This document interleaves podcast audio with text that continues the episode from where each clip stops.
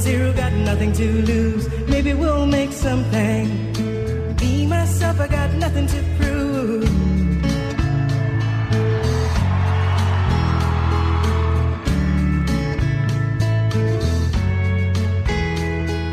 You got a fast car, and I got a plan. Yes, I hear been working at the convenience store. Managed to save just a little bit of money. Won't have to drive too far, across the border and into the city. You and I can both. Finally see what it means to be living.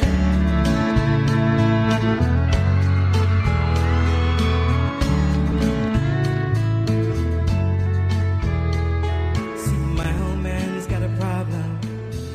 The bottle, that's the way it is. Too old for working. Too young to look like his. One of the highlights from last night's Grammy Awards, Tracy Chapman performing alongside Luke Combs with a song that takes us back decades and Fast Car. I have to be honest, when Fast Car was originally released, I was not a fan in the least. It's grown on me over time. and by over time, I mean by over the decades. But when it was first out, I'm like, who is this person singing this song in such a low key way? I mean, it's a fast car. Let's get let's get into it. Let's do a little bit of running down the running down a dream like uh, Tom Petty or something. Anyway, it was uh, one of the highlights for sure of last night's Grammy Awards, along with, and I, it was a decision. It was a tough decision today. Which song from last night's performances were we going to open the show with? Because if you missed Joni Mitchell's performance as well, holy Hannah, legendary stuff from an absolute legend. And I'm not much for awards shows, you know, but some of those highlights certainly caught my attention. And I guess when it comes to the Grammys specifically, I might not be much for the awards shows because I don't pay much attention to the modern music. I am stuck firmly in the 1970s and ding dang it, I'm happy there. Although the 80s and 90s and some of the new stuff has its place, but when the show is almost entirely over one's head, it takes away uh, a little bit from it. But there were some great performances last night. That one right there from Luke Combs, who has covered and rather successfully Tracy Chapman's hit Fast Car, and Tracy Chapman joined him on stage last night to perform Fast Car as part of the Grammy Awards. It is seven minutes after nine on this Monday morning, the 5th of February. This is the first Monday in the month of February. And how about that weekend? I'm just thinking back on beginning the show last week, late January, our fifth Monday of January, and thinking, is this month ever going to end? It feels like you should get through January and it should be Christmas again. but finally, we got ourselves some weather this weekend, and I'm pleased to report that it followed us all the way to Erie with the Kitchener Rangers. We were also blessed with the same beautiful sunshine on Saturday in Erie that you had here, and then back home yesterday to enjoy it as well. What a treat it was. And I was, I mean, as gloomy as the story is, I, I'm somewhat heartened that it wasn't just me. And I know you probably heard me complain about it quite a bit in the month of January. Like, where was the sun? And you've no doubt heard by now that we received, saw about 17 hours of sunlight over the month of January this year, which is about a quarter of what we usually get. A typical January sees 80 hours of sunlight, and we only got 17 hours of sunlight in January this year. So, what, like basically half an hour a day if you were to break it down like that? It, very gloomy. On the other hand, it's not like we've had to deal with a lot of snow. It reminds me very much of a West Coast slash Vancouver winter. And and most of me thinks I'll deal with the easier driving, easier shoveling, easier walking, etc. But boy oh boy, a little bit of sunshine goes a long way. And I hope you felt that as much as I felt that over the course of the weekend. One is the loneliest number that that you'll ever do. All right, let's take a look at your Farwell Show 5 for this Monday morning, February the 5th.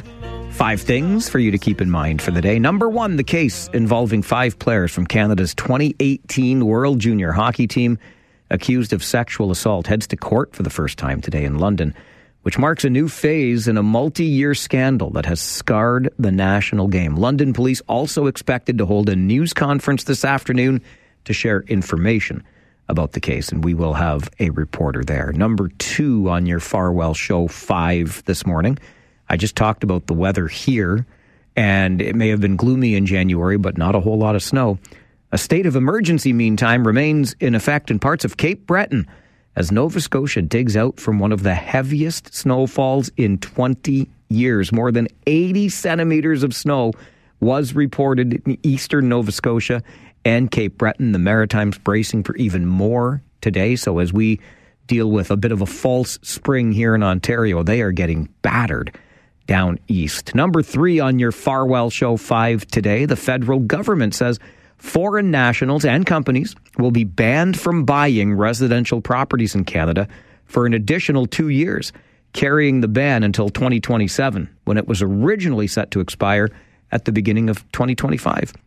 Number four, Canada is going to host 13 games for the 2026 FIFA World Cup, six of them in Toronto, including the opening game on Canadian soil for the Canadian men's team.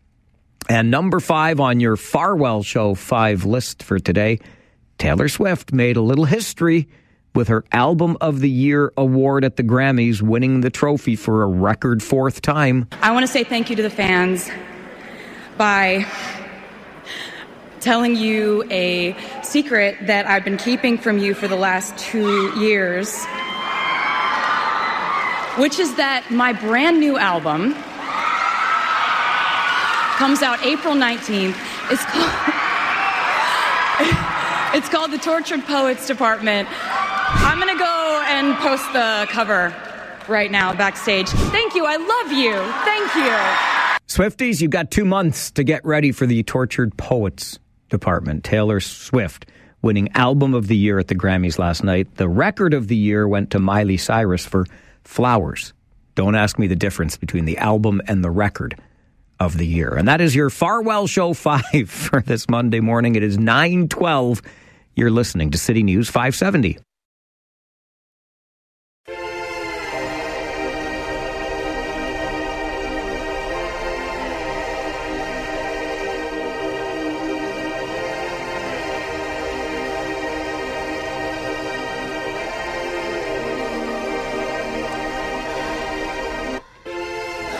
You want to be a part of the fun, the frivolity, the shenanigans?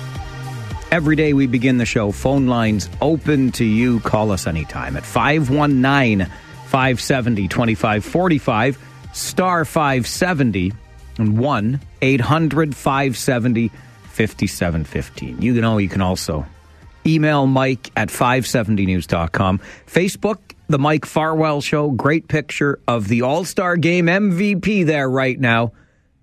You all know who that is. I can't give you an AM on AM in the AM because he didn't play last night. But the MVP of the All Star Game, and you can hate all you want on our Facebook page. I'm just going to chuckle right along. Greatest hockey player of all time. Anyway, there's Facebook, there's Twitter, Instagram at Farwell underscore WR. Let's get to the phones. Say good morning to Kevin. Good morning, Kevin. Hello, good morning, Mike. How are you? I'm good, thank you. And you? I'm doing great. Thank you very much. Except uh, there's something that has been bothering me since last night at the end of the Grammy Awards. I don't know if you had a chance to watch them. I'm going to go and watch it. I, Um, I had to go to bed earlier than the end, Kevin. So now you can fill me in on what I missed. Well, uh, Celine Dion, she was a surprise presenter, and I mean, it really made all happy to see her that she's on this stage, and you know, she's you know standing tall and everything. But the thing that really bothered me, and I lost a lot of respect for Taylor Swift, was that when she announced her as a winner, and eh, when she went to the stage, I mean, she did not even make an eye contact to Celine Dion. She re- disrespected her. She didn't even acknowledge that Celine Dion is standing there. She gave hug and you know kisses to everybody. And you know, imagine you know when you're in a in a party and there is somebody walks in and say hi to everybody. They don't even like look at you like what's going on? How come he's not saying hi to me? And all to the, I thought maybe she's gonna acknowledge that. Well, it's an honor to receive my award from you know legendary. Nothing, nothing. And I'm like, whoa! Even my daughter was sitting beside me, and I'm like, what's going on here? what is? What, how come she doesn't like Celine Dion? Anyway, that was in my test. I had to let it out, and I lost a lot of respect for Taylor Taylor Swift. All right, Kevin. I Canadian. I appreciate the call. I don't know if there's beef between Celine and Taylor, but we'll see if we can learn more in the days or hours ahead. Things seem to uh, go pretty quickly online these days. We'll find out. Is there beef? Does she just not like Celine Dion?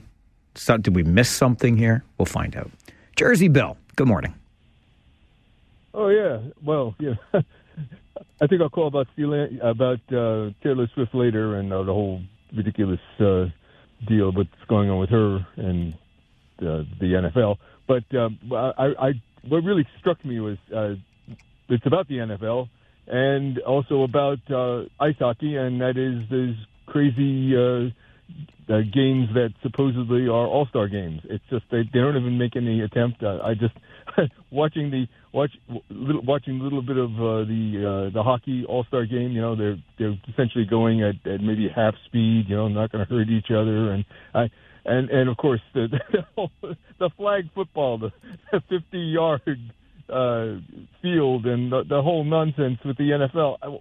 Why don't they just do away with the game aspect of it and just stick with with the uh, with the skills? This, uh, you got the best players in the world. You know, uh, emphasize the the skills contest and forget these phony games, which uh, really really sort of look ridiculous and don't need to be played. Billy, I appreciate that call. I look forward to hearing from you again during the 12 o'clock talkback hour. If you wish to talk about Taylor Swift, the National Football League, and all of the unnecessary attention being paid Swift. And by that, I mean let her go there and enjoy games with her boyfriend's family. How this has become so politicized. Well, I guess because Republicans are waiting for Taylor Swift to endorse Joe Biden, thus making her the enemy of Republicans. I don't know. The young lady is under the microscope, to be sure, as if she wasn't before she started dating a football player who's going to the Super Bowl. Nonetheless, great point Billy made on the All Star game. Look, I love me some ice hockey. I do. You know that. I was actually broadcasting a game in Erie, Pennsylvania on Saturday while the All Star festivities were happening in Toronto. And I get the idea of the All Star weekend. I mean, you want to bring the players a little closer to the fans, you want to have some fun, etc. I think it's a pretty good PR exercise, but to play the actual game, I wonder if they could just do away with it, find another way to sort of make the weekend what it is because Billy's right. There's there's just no point. The Pro Bowl, the NHL All-Star game, the NBA All-Star game, the best one we all know is baseball's All Star game. And a quick Google search has uh, informed me that Taylor Swift and Celine Dion were engaged in a sweet embrace backstage at the Grammys last night, despite fan speculation that surfaced on social media suggesting that Swift ignored Dion when she received her Album of the Year award. The two appeared to be in high spirits backstage. But the internet is always going to internet they seem pretty happy together backstage. So maybe it wasn't a snub at all. Maybe, just maybe, with all of our sights set on Taylor Swift, we're looking for reasons to find flaws. This is the Mike Farwell Show on City News 570.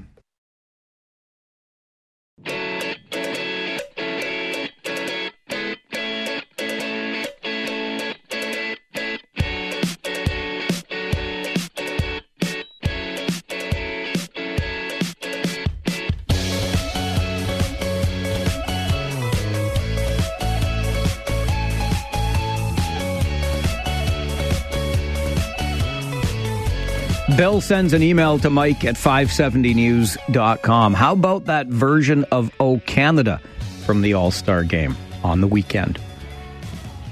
If you missed what I said earlier, in response to Billy's call about the All Star game and really how the All Star game for hockey is a bit of a sham because it is, just like every All Star game except the baseball All Star game. But I was away in Erie broadcasting a Kitchener Rangers game and paid zero attention to the NHL All Star game. And I probably would have paid zero attention anyway because it's not really my cup of tea. So sorry, I missed whatever quote unquote that version of O Canada is and or was. Maybe I need to spend more time on the internet.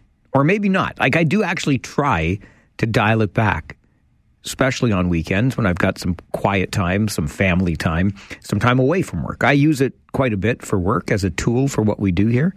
There is an opportunity for you to keep up with what's going on with our show in various places online, but I missed whatever version of O Canada it is that Bill refers to in his email. I can tell you what I think about this show today, and I'm pretty excited to have these conversations with you, including the conversations that you lead between noon and one. We'll open up the phone lines as we do every day for the 12 o'clock talkback hour. So that's your opportunity to start a conversation. Let us know what's on your mind. 11:30 this morning, of course, because it's Monday. David Drewe joins us with Drewe's views. We'll get David's perspective on things that are on his mind, usually from a federal political nature. Uh, at 11 this morning, there's a new campaign that's calling out the region of Waterloo for defunding the arts. And we've been hearing these concerns raised for the last number of weeks. Now it gets formalized in a bit of a campaign. And as you know, I'm a big supporter of arts and culture in our community and what the sector can bring to our economy as a whole. So we'll learn more about this campaign at 11 this morning. Just over an hour from now, our friends at the Food Bank of Waterloo Region will talk to us about food insecurity and we'll do a somewhat deeper dive into exactly what that means. Just over 30 minutes from now, as you know, we are in a housing crisis, an affordability crisis, and one attempt to build more homes in Cambridge is getting pushback from Cambridge Council. This proposed development for stacked townhouses on Blair Road has been turned down by council. We'll see where it goes from here, but we're going to hear from one of the residents who would be displaced if this new townhouse complex was built. So we'll get that in about 30 minutes' time, just after 10. And right now, it's time to get you to the City News Center for an update. After that, there is a new cell phone policy for students at the Waterloo Region District School Board. We'll talk about that coming up on the Mike Farwell Show. This is City News 570.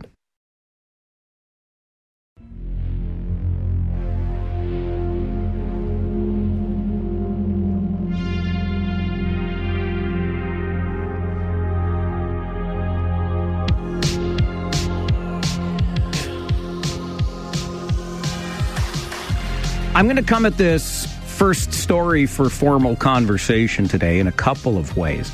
I'll take you back to last week when I shared with you during the Farwell Show 5, which is a little something we do at the beginning of the show every day. A few tidbits for you to keep in mind, to be aware of.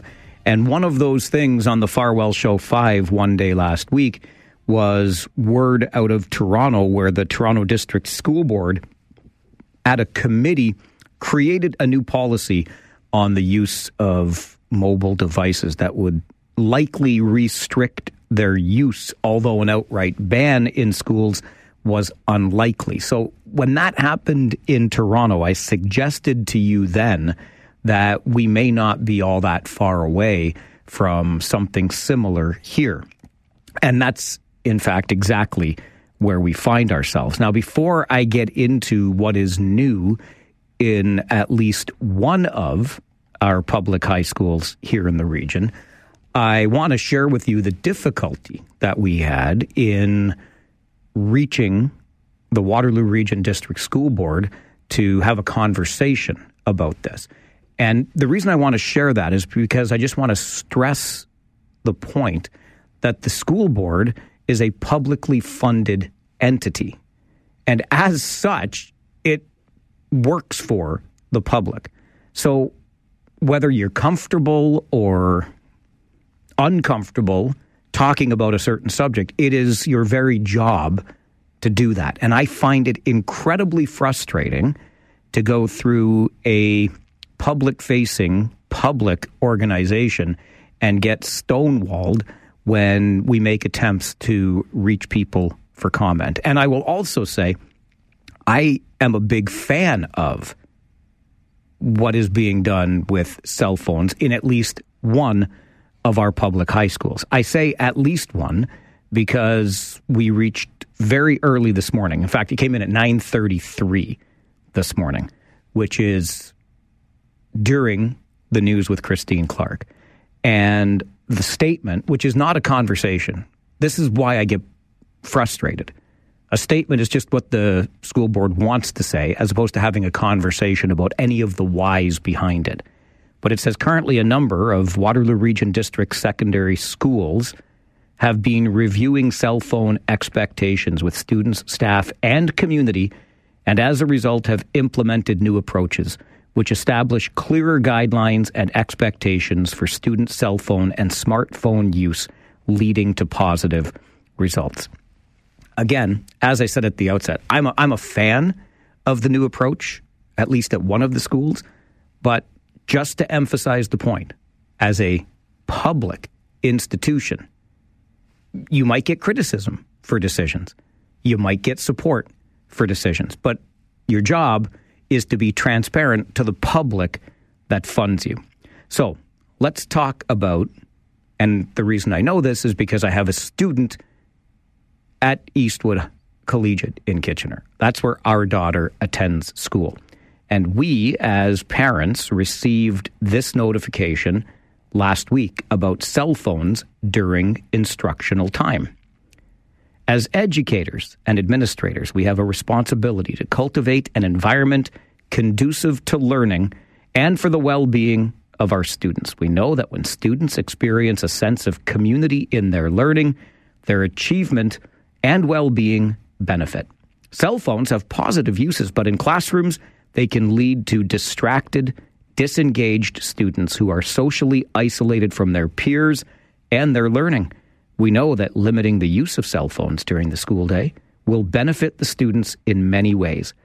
Our efforts to change the way we use cell phones in our school are supported by a significant amount of research which has been done in regard to this topic. I'd like to know a little more about the research. See, this is the kind of thing we could do if we had a conversation. Some of the benefits of removing cell phone use in learning spaces are increasing self esteem, connecting with others, remaining attentive, enhancing academic performance, making responsible choices, being more engaged in activities, retaining information, and improving time management skills. In light of this evidence, we are asking students to stow their devices during class time in order to allow them to focus on their learning and not their cell phones. Our objective is to strike a balance that promotes responsible and mindful technology usage in conjunction with the advantages listed above.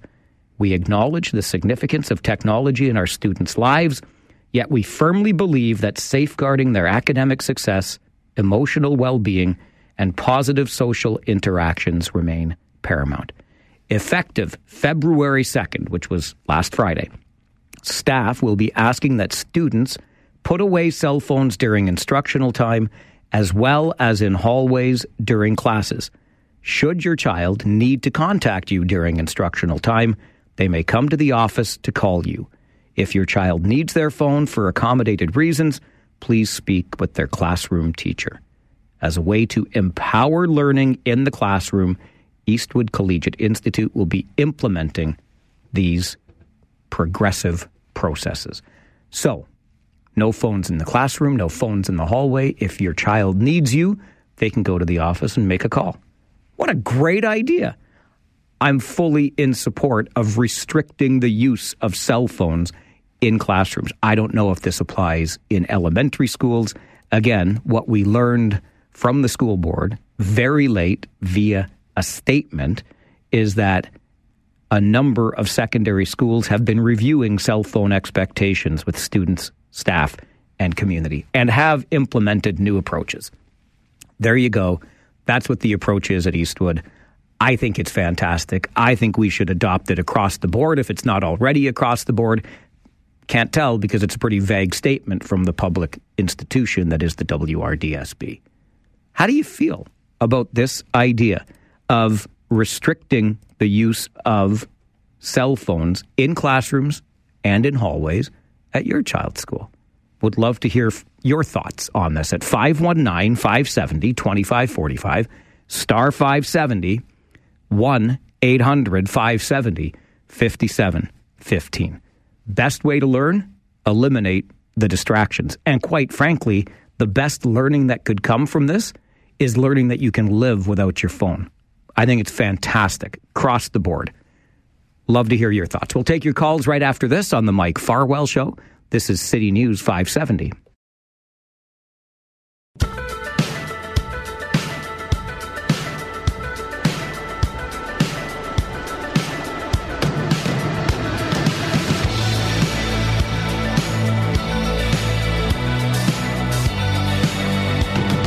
Effective Friday, this past, at the beginning of a new term, in at least one public high school here in the region, Eastwood, staff will be asking that students put away cell phones during instructional time, as well as in hallways during classes. Should your child need to contact you during instructional time, they may come to the office to call you. And if your child needs their phone for accommodated reasons, you can speak with their classroom teacher. It makes a ton of sense for a ton of reasons from where I'm sitting. And whether or not this is clarity on existing rules or the implementation of new ones, it sounds like this is something new because it says that there are efforts to change the way we use cell phones in our school. And among the benefits the school tells us about increasing self esteem, connecting with others, enhancing academic performance, and the list goes on. I think this is an excellent idea across the board. If it is only at one rogue school, kudos to you, former rebels, now Lions at Eastwood Collegiate Institute, for implementing such a policy. There is no reason at all for a child, a student, to have their cell phone in class. There, there just there just isn't. The class time is meant to be instructional time, and when it comes to doing the group work or the individual work that a teacher assigns, then you do that work. And one would not need one's cell phone in order to do that. I think one of the best lessons that can come from this is to teach the student that they don't need to rely on that ding dang phone. 519 570 2545, star 570, 1 800 570 5715. Kathy, good morning. Good morning. Oh, I agree with you. More than 100% on this one. Uh, I've seen the effects of this in the workplace with the young people. Um, there's a real problem with the tradespeople and the manufacturing industry when they get new hires coming in who are so attached to their phones that they can't do the hands on work. It's causing assembly lines to be shut down. They put strict rules on it. They've actually confiscated the phones from the staff in one of the manufacturing plants where I have a relative working in Guelph. They last about two weeks and they leave. And then the company has to get people in and train them again, and it's a vicious cycle. This is costing all of us money that we don't realize out there. There are consequences. Um, a lot of social issues going on with this, but there was a book talked about on this talk radio station called iGen, and it was published in um, 2017, talking about the consequences of uh, all of the phone use with the young people. They have to learn how to put it down and do other hands on things. And a point, in fact, is remember Sick Kids Hospital last summer when they had a cyber attack and their, all their systems were down? And what did we hear? The, the hospital was able to stay open. Open. They had to slow down because the nurses and the doctors had to do all of their record keeping, handwritten notes. How many people these days know how to write handwriting anymore? That's an interesting point as well, Kathy. But I, I like your point on productivity. And I can tell you, at a time quite some time ago, we had a policy here at the radio station when I was uh, an afternoon news anchor. Thou shalt not have one's cell phone in the news booth, the anchor booth, because it's too much of a distraction. There's a lot going on in there. You got to be on top of your job. It certainly wasn't life or death, but it made for a better on air product. And I don't think that should be too much to ask on the part of an employer. You're at work. While you're at work, work and get on your phone after, or if you need it that badly, on break. Kyle, good morning. Good morning. You know what? I like the policy. Um, somebody called a couple of weeks ago and said, "Well, what, how do you get a hold of your kid? What, that's why they need a cell phone. Or if there's an emergency, it's pretty easy. You call the school and they call the kid down to the office. And Absolutely. That way, right? There's there's no excuse to have a, a cell phone in class at all. Um, I even tell my workers, you know, I mean, I understand they're on the road and stuff, right? But I always tell them, you know, just make sure that your your work time is your work time, and if there's an emergency or whatever, that's I get it, but there shouldn't be no excuses to be on social media and all that stuff all day. So there you go. That's all I got to say. Thanks, Mike. Thanks, Kyle. Appreciate the call. It's worked for generations, right? If there's an issue at the school, there is a connection from parent to school or from school to parent. It's called the main office. We can take care of anything we need to take care of in that way. We, we really do need to determine if the tail is wagging the dog or if the dog is wagging the tail in this regard. Again, I applaud Eastwood for this very progressive policy that was implemented as of Friday in the classrooms and the hallways during class time of their school. No need for the student to have the cell phone. This is the Mike Farwell Show on City News 570.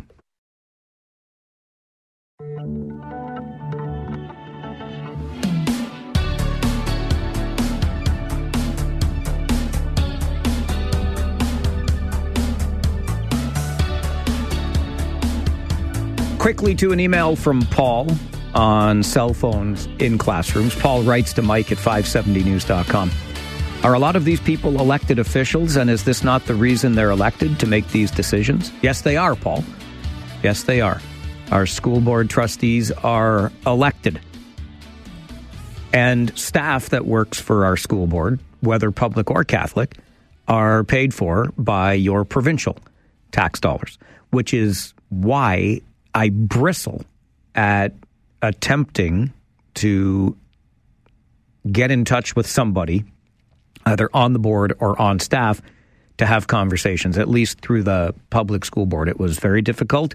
Uh, messages went out early Friday and were not responded to until we had begun our segment at 9.30 this morning. And to me, frankly, I'll just, I'll just be honest with you, it's unacceptable. It's unacceptable. It's a publicly funded institution. Transparency is paramount, and we want to have some conversations. We may not always agree, but we have to have the conversations. And I don't think it's right that there may be, this is the perception I get, an expectation that one can communicate via one's own channels by sending out statements, by posting things on websites, by posting videos, whatever. That's only a one way of delivering the message. It's a one way street then. Communication involves two parties or more, right? Having a conversation, discussing ideas, gaining understanding. That's what it's supposed to be all about. And that's where, in my humble estimation, our public school board let us down here on the program this morning. We are going to get you to the City News Center for an update and then a really interesting story coming out of Cambridge. And, and I'll say this too. Uh, much like I said, credit to Eastwood Collegiate for its cell phone policy implemented as of last Friday. No cell phones in classrooms or in hallways during classroom time at the school. Credit to Cambridge Council for having the courage to turn down a housing proposal. We know that we need more housing, and there's the potential here that this ends up at the Ontario Land Tribunal and it overrules City Council anyway. However, I like the stand that Cambridge Council has taken at this point. They're saying this proposal doesn't work. And, and one of the reasons it doesn't is because it's going to displace people who have been living in this area for quite some time. And this is one of the biggest challenges I believe we face in building more housing. What happens when we're building it in a place where people have been living and probably living at reasonable rates for some time? We'll talk about this latest story to that regard out of Cambridge coming up. This is the Mike Farwell Show on City News.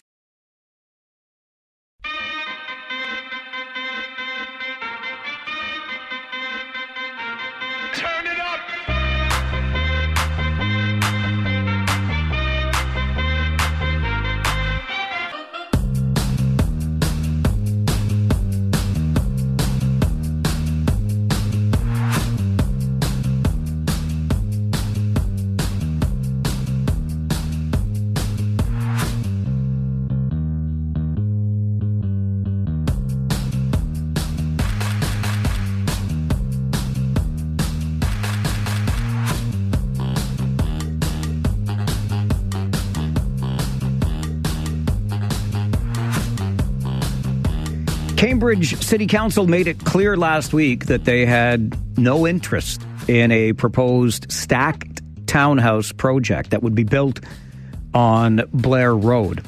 And they turned it down, which I think is a somewhat courageous decision on council's part because it's possible that the developer takes his or her case to the Ontario Land Tribunal and that entity overrules what the municipal council is doing in Cambridge and ends up giving the green light to the project anyway. We'll see where this ends up, but I think Cambridge Council made a really smart decision here, if not a courageous one, and just delaying the inevitable. But there was a, a quote I heard from Cambridge Mayor Jan Liggett in the context of this conversation saying, We are here to build community not to put money in developers' pockets. I may be paraphrasing, but that was the gist of what we heard from Mayor Liggett.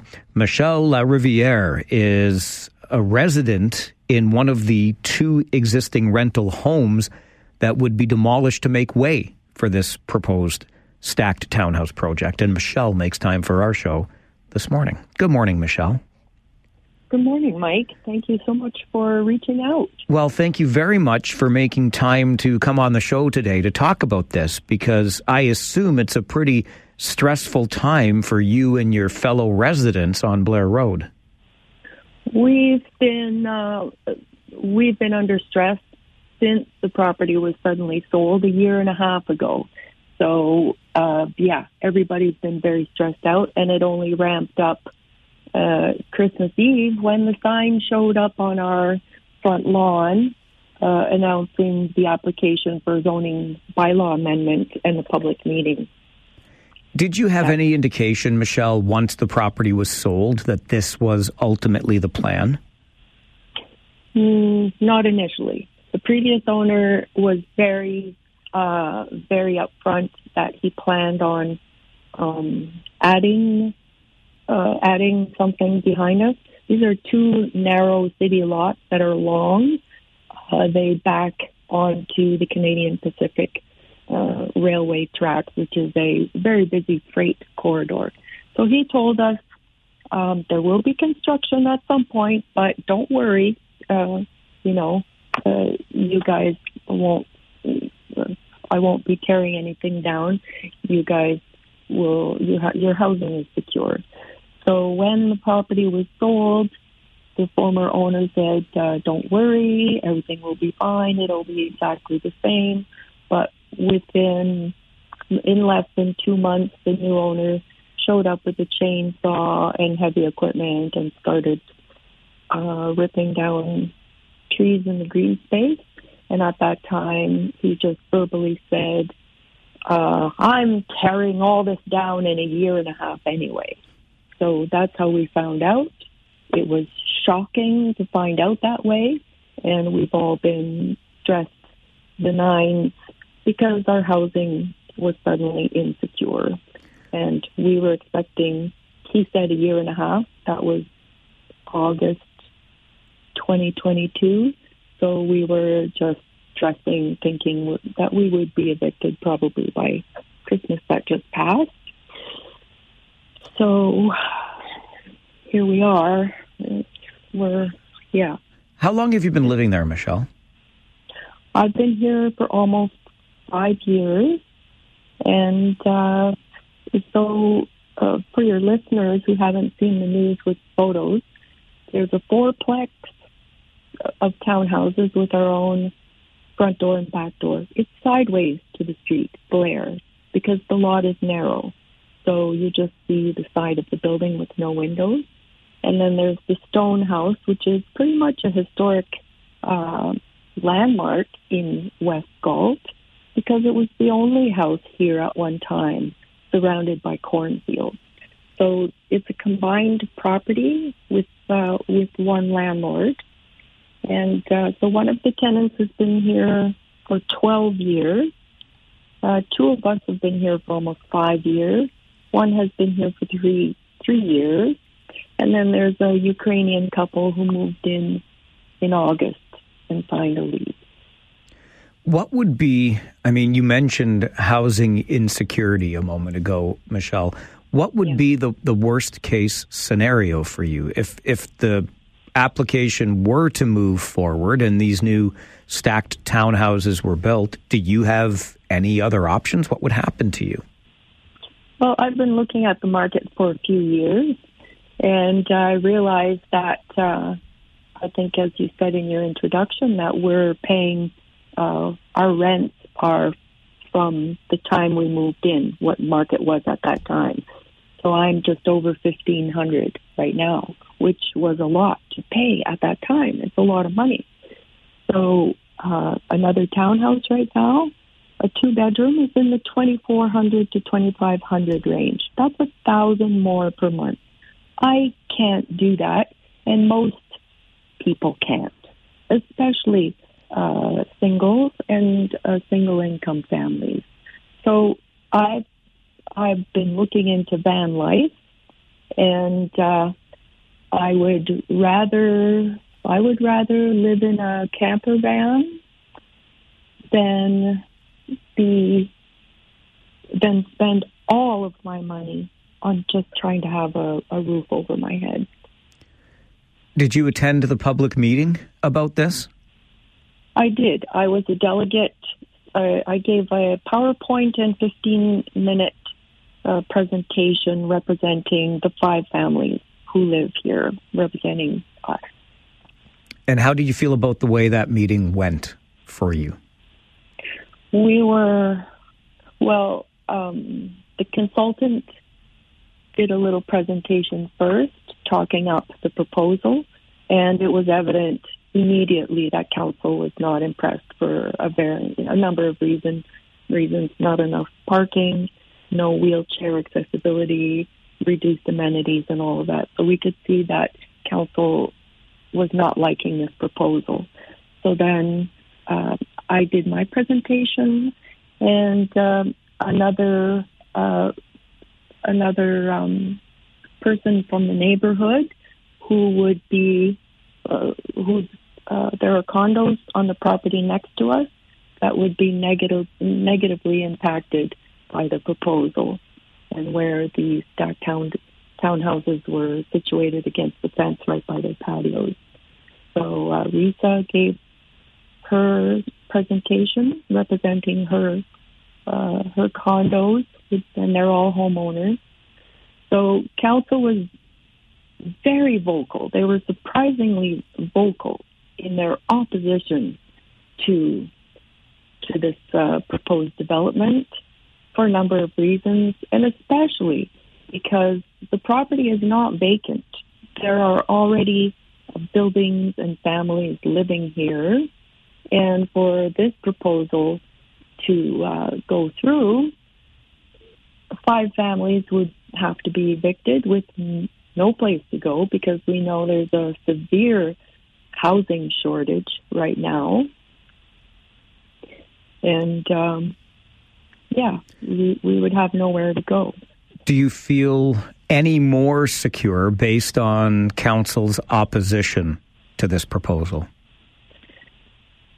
We we have more hope than we did before. We feel optimistic. Um, we know that there will be an appeal, and of course, uh, to the Ontario Land Tribunal, which uh, famously usually votes in favor of developers. However, we know that the province is under tremendous pressure right now to increase housing, to increase affordable housing. So the optics would be terrible for governments at multiple levels to be bulldozing existing affordable rental housing and putting families out on the street. Michelle, I really appreciate you uh, stepping up as an advocate for your neighborhood and your neighbors and, and for making time for the show this morning. Thank you very much for being here. Thank you, Mike. I, I hope that I, you know, added, shed more light on the situation, and I appreciate uh, the time. You certainly did. Enjoy the rest of your day. Bye bye. Thank you. Bye. Michelle Riviere is a resident along with four other families on Blair Road in Cambridge, where they've been living for many years and could be. I mean, they're feeling a little housing insecure right now because of this proposal that initially, anyway, Cambridge Council is balking at. Whether or not the developer is successful at the Ontario Land Tribunal and moves forward anyway remains to be seen. But I've always found this to be difficult, and we're hearing about it in downtown Kitchener with a proposal there as well. You've got this townhouse proposal that would create 32 new units, but in so doing, you displace five families living there now. What's the greater good here? Keeping these families housed affordably or creating 32 brand new units? And I, I can't help but wonder if we could put something in place whereby the existing tenants get to remain in the new building at their current rent so that it remains affordable for them. You want to build here, fine, build your 32 units, but you're keeping these five families as well. Does that seem even conceivable to you? Would love to hear your thoughts. This is the Mike Farwell Show on City News 570 and Rogers TV. The property is not vacant.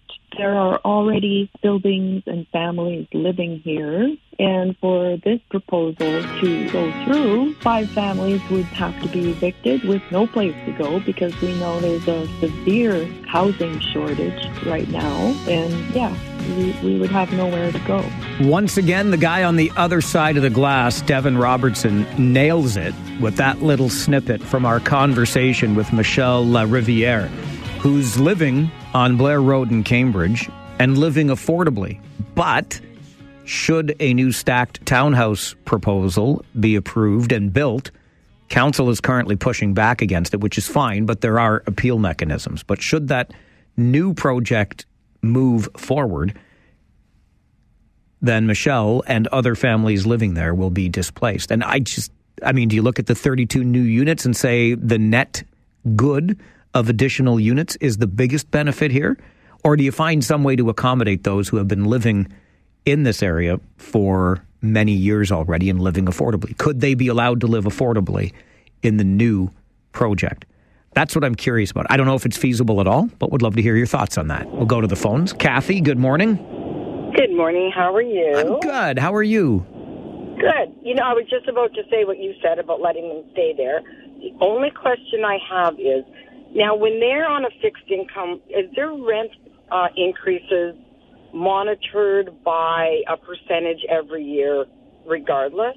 Like, are, I'm not a renter for years, so I can't remember. I just remember when I did rent, there would be a percentage that each year the landlords were allowed to increase your rent. That still exists. Absolutely. Okay. So maybe they do a rent increase to the percentage for the first full year after. So maybe not right now, but after, and let them stay. And I would think that, I mean, there are probably preferred units and lesser preferred units. If if it's feasible to give them one of the units that is maybe less preferred, just because they can rent the other ones for more, then maybe it's a win-win because they're only down a net rental unit of those five spaces. So you're still ahead 20 some odd units. That's my thinking. Kind of a, yeah, it's kind of a win-win. Um, you know, it's hard. It's I can't say it's not hard. Like I, I think of my mom was a senior, and once you're on a fixed income, you're on a fixed income. It is what it is. So, I mean, in the good of of all that's humanitarian and you know good whatever, maybe they let them stay because let's face it, we have a lot of apartments apartments in these areas now, and there's got to be empty units everywhere. It's just they don't want to rent them under the preferred rental income amount. Yeah. And maybe we have to start looking at that. You know, maybe the peop the developers have to give back. Maybe you know, two percent of everything you develop has to be affordable housing. I don't know the answer, but we got to do something. Thanks, Kathy. I appreciate the call. I don't know the answer either. I know this is happening on Benton Street in Kitchener as well. It's happened on Ottawa Street near Fischer-Hallman in Kitchener. And it just makes me ask the question well, what if? Could we find a way to accommodate these displaced tenants in the new building at their existing rental rates? Because if you're at fifteen hundred now and it goes up by thousand dollars, that's a sixty-seven percent increase. And but I don't know that from the developer's perspective. Then what it looks like. Alex, good morning. Yes, good morning. Uh, the problem is the devil's in the details. So, yeah, that's fine. In fact, uh, the developer might even uh, accommodate that. Who knows? But here's the problem: what do you, where are they going to live for the two years it takes to build it? That's a tough one too. You're absolutely right. That, that's that's. They have to live somewhere for a couple of years. But if if we're in a situation, Alex, where you're building stack townhouses, like maybe as one piece is finished, you can leave the existing building. I don't know, but you're no, right. There, there, absolutely not. why not? No. Well, if you if you off, look at the property and think you'll see it. Property. What's that? said it was a very small property. They're cramming it in. So no, they're going to level everything off. They have to do a ton of work. There's infrastructure work. There's foundation work. No, absolutely impossible. So- Okay. So they're going to have to move. It's unfortunate, but they're going to have to move now. And again, the the underlying case to all of this stuff is the over a million new people coming into this country every year without housing and without hospitals and without infrastructure. That's that's why this is a main reason why this is happening. Well, I get you, and I'm sorry, Alex. I got I got to run to get to a break and, and to the news update. But I hear you, and and yes, there was a great editorial. I'll encourage you to read it in the Globe and Mail today. We need immigration. Canada is a country built on immigration. We just need to tighten up some of the rules because I don't think we were monitoring as carefully as we could have been. But we do need more housing. That is, you're absolutely right. And there's a devil in those details too. Quick break, back with more. It's the Mike Farwell Show on City News 570 and Rogers TV. We have an update on the way from the City News Center, and then what does it mean to be food insecure? That conversation will follow. Quickly back to the phones. Mary, I got about 30 seconds, but I wanted to hear from you on this. Oh, thank you. Well, good morning to you. Good morning. Um, I had heard uh, over the weekend um, things about this development there, and the the um, the owner now wants to put up what? How many? Uh, uh, condos? 32 units in stacked townhouses. Yeah, yeah, Yeah. Well, the way they it came across is that he wanted to make them entry level uh, prices, which is six hundred and six six hundred and sixty thousand dollars, whatever. Now, is that an entry point? I can't. There's lots of people. They can't afford that. Oh, there's no question about it, Mary. And that is, in a nutshell, part of what we're dealing with here in the housing affordability crisis. We got to get you to the new center for an update. And then let's talk about food insecurity. This is the Mike Farwell Show on City News 570.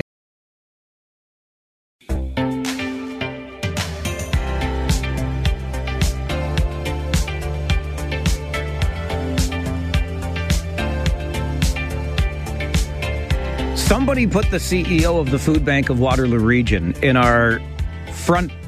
I don't know what I should even call that collection area, junk collection, the repository of these big bins. And there's poor Kim Wilhelm just sitting patiently, waiting for me to find her in this labyrinth of an office space. It's so nice to see you. You as well. Thanks for coming by today.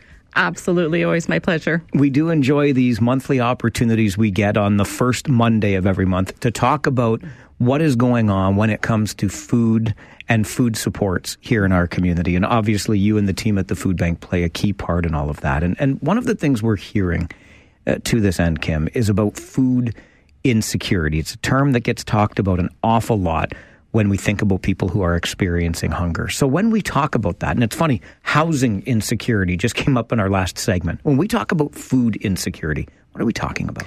That is such a good question because I realized after all of this time chatting every month that not everyone actually understands what food insecurity is. And to put simply, food insecure means that someone lacks regular access to have enough money to be able to afford food. At its simplest form, that's what it means. And so let me give you an example of that. Um, individuals who are experiencing food insecurity might worry about whether they're able to afford food for themselves or maybe their family. Um, it could be someone who isn't able to afford food for every meal of the day. Maybe they only have enough money for one meal a day or one meal every couple of days or less than that. Is food insecurity then, Kim, different for everybody? It absolutely is. What we tend to do is we sort of categorize people by being mildly food, secure, moderately, or severe. Um, and you can fall into any one of those categories. Someone who may be mildly food secure is uncertain whether they're going to be able to pay for all of their groceries when they go to leave the grocery store. Someone who may be moderately food insecure means that they don't necessarily have enough money for a healthy diet and maybe they're making choices like skipping meals or um, not necessarily affording some of the most expensive foods when they go grocery shopping. Um, and somebody who's severely food insecure, they're typically running out of food on a regular basis. And on a regular basis, they are skipping meals. So that would depend then too on how often they would be accessing services at the mm-hmm. food bank, right? Mm-hmm. They're either helping to kind of fill some gaps or maybe they're looking for full on food supports for a family. Absolutely. And what we try and do is throughout our food assistance network, we try and provide this supports both within their neighborhood, but then also in those emergencies where I really try to get through this week. It's not going to happen. I need an emergency food hamper now, or I'm going to go visit a community meal program and have dinner tonight. Those are some of the things that we're doing within our network. So, what are the impacts of this food insecurity, Kim? We have seen tremendous impacts over the last year, well, actually two years. Um, and we know that when food insecurity is affecting a person's life, it's having an impact on their healthy lifestyle, their mental state, um, and it can really affect their physical well being overall. Um, when we look at PROOF research, they're a team at the University of Toronto. People who are living in food insecure households are much more likely to suffer from chronic physical and mental health problems than someone that is living in a food secure household. So, what does food insecurity look like for us here in the region of Waterloo? One in 10 households are food insecure. And just two years ago, that number was one in 20. Um, and I often tell people count the houses on your street, the doors in your apartment or condo building, one in 10 are suffering with food insecurity. That's a pretty stark number. And I think that tells us, and, and we've seen that number sort of increase mm-hmm. over the years too, haven't we? Absolutely. We know that the cost of living has never been higher than what we're seeing now. That's from the cost of food, interest rates. Every single one of us has been impacted in some way by the cost of living. All right. One of the things I love about the opportunities we get like this on a regular basis to have these conversations is that we can look at solutions as well. We can talk about the tangible ways, not just the food bank can support our community, but how we can in turn support the food bank. So I want to get into talking about how we might be able to change these numbers, this impact in our community when it comes to food insecurity. So stay with us. We're going to take a quick break. We'll come back with more. The CEO of our food bank of Waterloo Region, Kim Wilhelm, joins us in studio as she does on the first Monday of every month at 1030. Today, we're talking about food insecurity. This is the Mike Farwell Show on City News 570 and Rogers TV.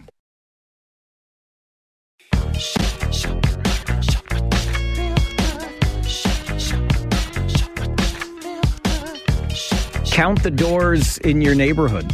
in your apartment building. One in 10 of folks living in the region of Waterloo are food insecure. One of these statistics that really stands out to me as we continue our conversation this morning with Kim Wilhelm, who's the CEO of the Food Bank of Waterloo Region, and we're talking about food insecurity from moderate to severe, Kim, that one in 10 that you mentioned. So let's get into the tangible changes, how the food bank does its work and how we can support the work of the food bank. What can we do to change this level of food insecurity? The reality, Mike, is it's not one single thing. We're talking about a combination of government policies that improve the incomes of low income households, community programs and supports aiming to improve access to affordable, nutritious food for individuals. And then we also need to consider the cost of living and how that will impact if we start to see a reduced um, cost of living. Um, I talked earlier about uh, PROOF Research Team, which is a team of the University of Toronto. And what they tell us is that when food insecure households receive more income, they spend it on ways that improve their food insecurity. So when we look at all of the government policies and programs, we know that ultimately it's affordability issue and we need to increase an individual's income. I suspect that with all of the effort that you put in, and we saw you municipally leading up to budget time, but advocacy to this end is is another one of the important parts of your job and in your role with the food bank. It absolutely is. We work very closely with our partners at Feed Ontario and Food Banks Canada to address government policy. Uh, the reality is we need to continue to work to feed individuals while advocating to our partners to make change because we can't sustain this long term. We know that we want to contribute to an individual's mental health, their physical health, and um, our partners actually at Feed Ontario a number of years ago published a report on the cost of poverty. Um, and what that report tells us is that the cost of poverty is actually more than when we look at things like increased healthcare and everything, than what it would be to address some policies and put income into policies, people will become less food insecure. All right. We have talked about the Community Food Assistance Network on the show. Can you explain more about that and how the food bank supports a network of more than 120 agencies and community programs around the region? So, what I love about this network is it's community helping community.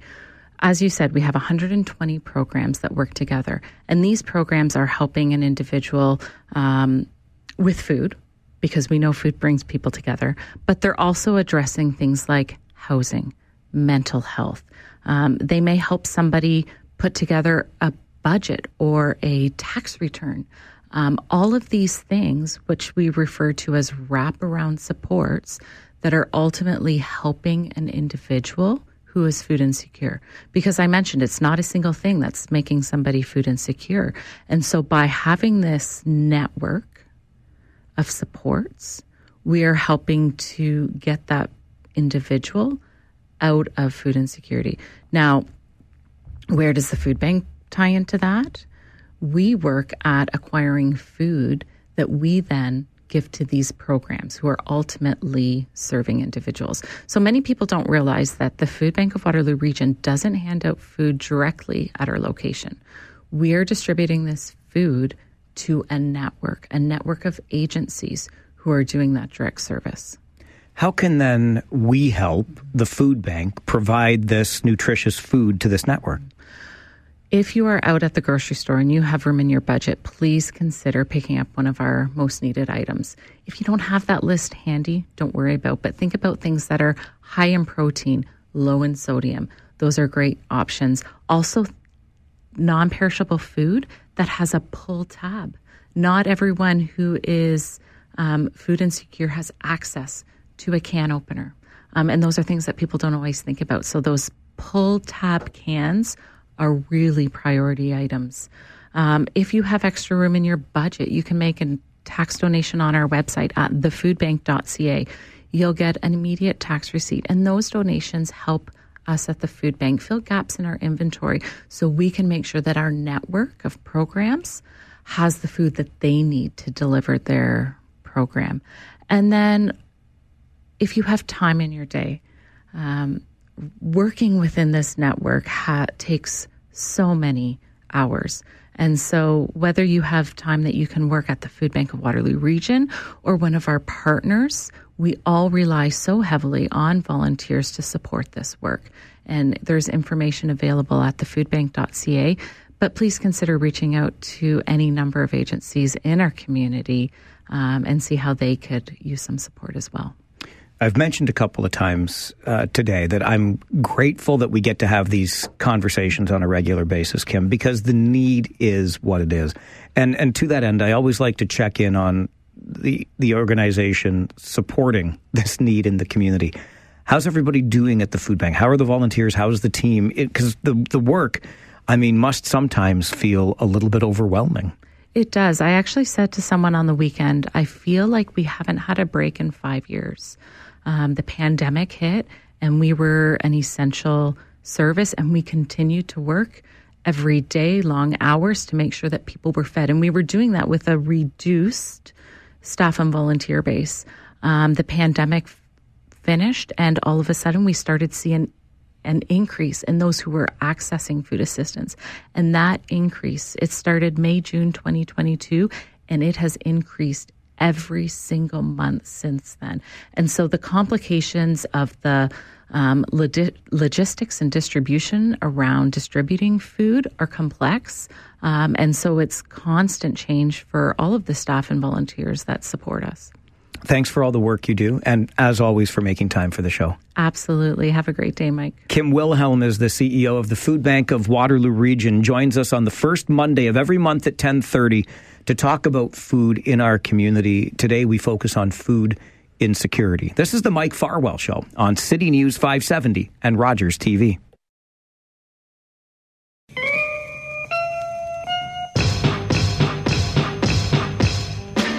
It is 1057, three minutes away from your update in the City News Center. And then we'll have a conversation about a new grassroots campaign that aims to increase funding for the arts in the region of Waterloo. Many have expressed concern about a defunding of the arts in our community. So that coming up just after the 11 a.m. news. Uh, I want to share with you an email I received from Alec. And Alec, thank you very much for helping identify yet another dumbass driver of the day. When I first started doing these, uh, Doug called in and said, I don't think you're going to have any shortage of material. And I think Doug was right. Alex' email to Mike at 570news.com reads as follows I'm a school bus driver.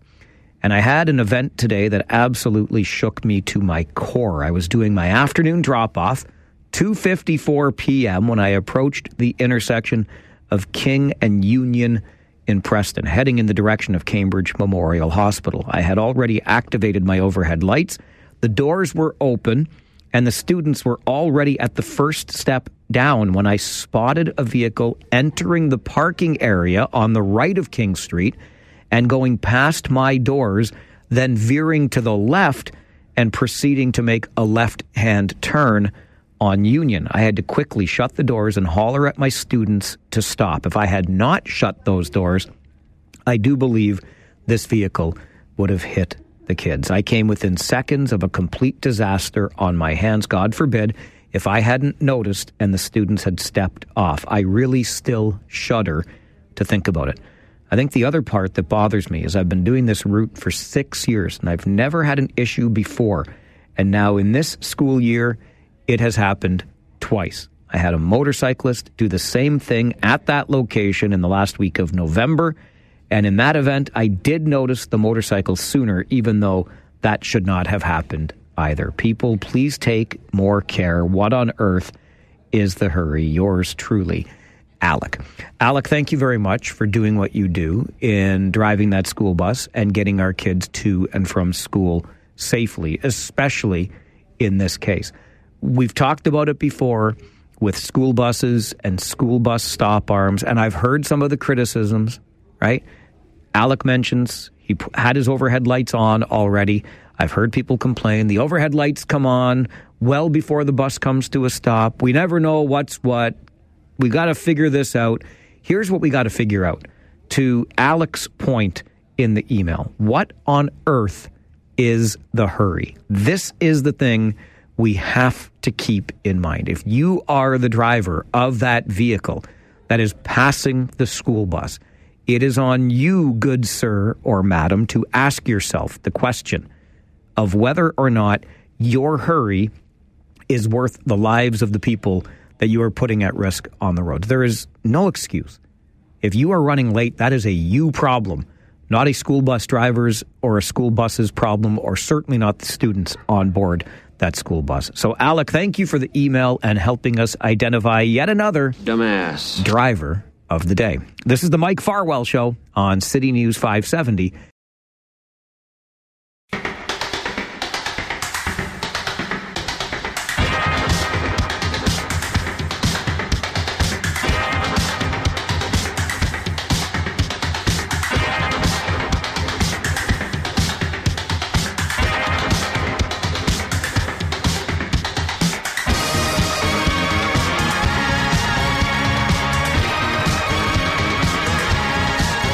In an effort to keep life as affordable as possible here in the region, regional councillors, when deliberating the 2024 budget, adopted a motion that looked for a 10% decrease in discretionary funding across the board. That impacted our arts and culture sector and some arts institutions disproportionately we have been told. And so it has become a really challenging time for a sector that I personally believe is underappreciated in the community. I, I suspect our next guest will feel similarly. Rochelle Lovell is uh, Lovell, pardon me. Rochelle Lovell is the chair of the Region of Waterloo Arts Fund and joins us for a conversation. Rochelle, good morning. Good morning. Thank you. And you had it right the first time. oh, perfect. I, I'm glad I got it sorted out. Um, are we underappreciated in the arts? Absolutely. We are notorious in this region for being overlooked and underappreciated as an arts and culture sector across the country, actually. So you have launched a, a, campaign to draw attention to this defunding of the arts, as you've called it, in the community. What what does it look like on the ground? What has been defunded? Well, all of our arts and culture organizations have been defunded by 10%, which was originally proposed for 20. There was no consultation with any of these groups about um, how this cut would impact our sector, including by Councillor Kari Williams, who sits or sat on the Region of Waterloo Arts Fund. Um, so there's a lot of frustration from the organizations, from the artists, I think the messaging has been really clear um, that we are struggling. We are essentially on life support after the pandemic, and we have been calling on the region to help support us, um, or at least be proud of the work that we are doing in the face of of systemic change in our sector and being deemed non-essential throughout the pandemic.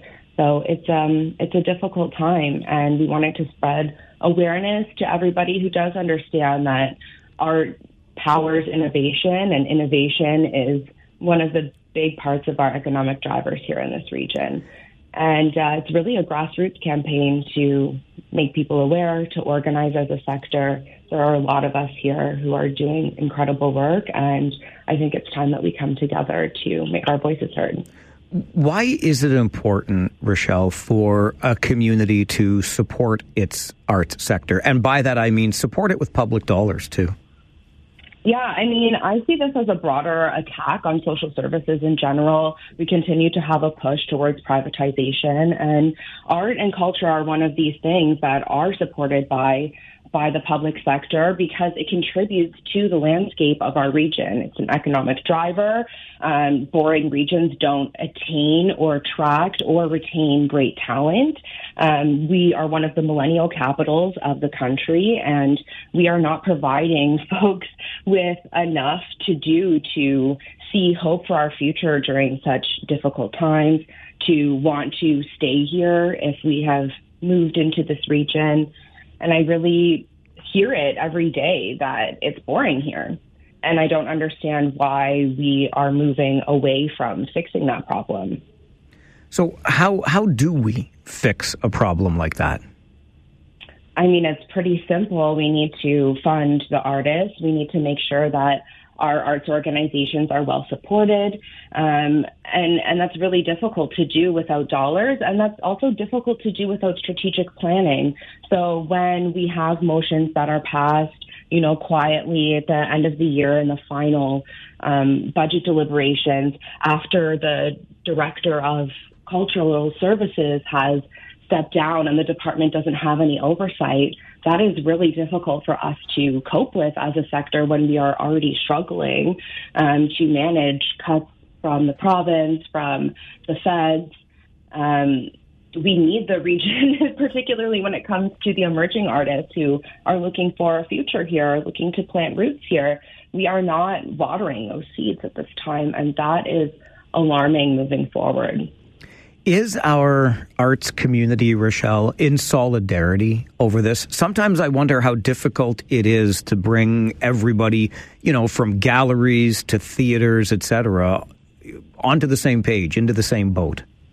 Yeah, I think it's difficult across any sector to really bring folks together, but I do see the sector as united in terms of we need more support, we need um, the dollars that have at least been promised to us we have the data from, you know, Canadian Heritage telling us that we are systemically underfunded here and that that is going to set us back decades in our progress. And it could be a really quick and simple solution, which is to just let the folks who are doing wonderful work, strategizing new ways forward here, have the resources that we need in order to do that. Do you feel as though you and your colleagues in the arts and culture sector were consulted appropriately during budget deliberations this year? Absolutely not. And I do see that there were a number of folks who went for delegation. They were for the majority unheard. Um, I did see, you know, they listened that some other organizations should be placed into that key cultural institutions portfolio, but what they've done is defund it to a point where it's not helpful really to any of those organizations. Of course, every dollar counts, but um, they've created additional systemic problems by taking all of the symphony's money away and then forcing four organizations to share what used to be one pool of money.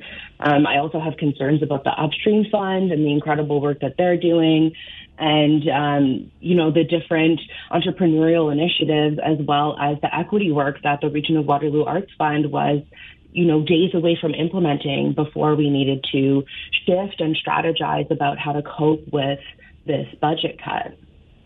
I, I, said at the outset, Rochelle, that I, I, believe that our arts and culture sector is underappreciated. I, I, might argue it's that way in any community, but I've lived here for pretty much my entire life, and I really do feel that way because I get such value, our family does, from every experience that we take in. How can folks support your grassroots campaign to draw more attention to this and, and get our regional government to you know, pay more attention to the importance of funding arts and culture? Absolutely. So add your name to our mailing list. You can find us on Instagram at save the arts underscore WR for Waterloo Region. You can email us at save the savethearts.waterloo at gmail.com. Um, you can type, you know, Save the Arts Waterloo Region into Google and it will pop up. Um, get onto our mailing list so we can keep you informed. You can also speak directly with your regional counselors about how art and culture benefits you and your family, how you see it as an economic driver, and how you really want to see the region um, reverse some of these cuts or consider other supports that could be put into place. I think they really need pressure right now. We can also write to our MPs, our MPPs. Um, we can share the story on our social networks. We can talk with our friends about our concerns. And I think it really starts with conversation. Let's dig into the data and see how we really do benefit our region here. It's not a hobby for everybody. This is a means of economic um, driving, and it's also something that brings our community together. It it it lets us connect with culture. It it bonds people. It makes us feel better, and I, I'm worried about a future that doesn't include that. It's a pretty bleak one from where I'm sitting for sure. Uh, R- Rochelle, thank you very much for making time for the show today. I appreciate it. I appreciate you. Thanks for having me on. Rochelle Lavelle is the chair of the Region of Waterloo Arts Fund. SaveTheArts.waterloo at gmail.com. Save the Arts underscore WR on Instagram. And look, I, I, I get it. And if you've listened to this show for more than a minute, you know that I've never met two nickels I didn't want to rub together. I am as uh, parsimonious, it's my fancy word for cheap, as they come. But I believe passionately in the importance of arts and culture, not only as an economic driver. I was talking to Paul Fixter, who, of course, broadcasts Kitchener Rangers games with me here on the radio station. And he had come downtown for uh, an event at the museum in downtown Kitchener and decided to come down earlier so that he could enjoy a dinner at one of our local restaurants. That's just the smallest part of the spin off that comes from these institutions being able to stage events for us. But to that last point uh, that Rochelle made and, and I echoed, it's it's a pretty bleak future. It's a pretty boring place without a thriving arts and culture scene. It it just is. And and while we deal with affordability crises and housing crises across this country, we have to think about the places that we are bringing people. It can't just be all about the buildings where they live and the offices where they work, if they go to offices anymore, right? With the the new world since the pandemic. But that's an aside. We need things to do outside of our homes and our workplaces. And the arts and culture sector provides those things for us to do. It is a very bleak landscape without. You might be inclined to check out any of those save the arts underscore WR or drop an email, get on the mailing list, savethearts.waterloo at gmail.com. I think it's critically important that we get this right moving forward. This is the Mike Farwell Show on City News 570 and Rogers TV.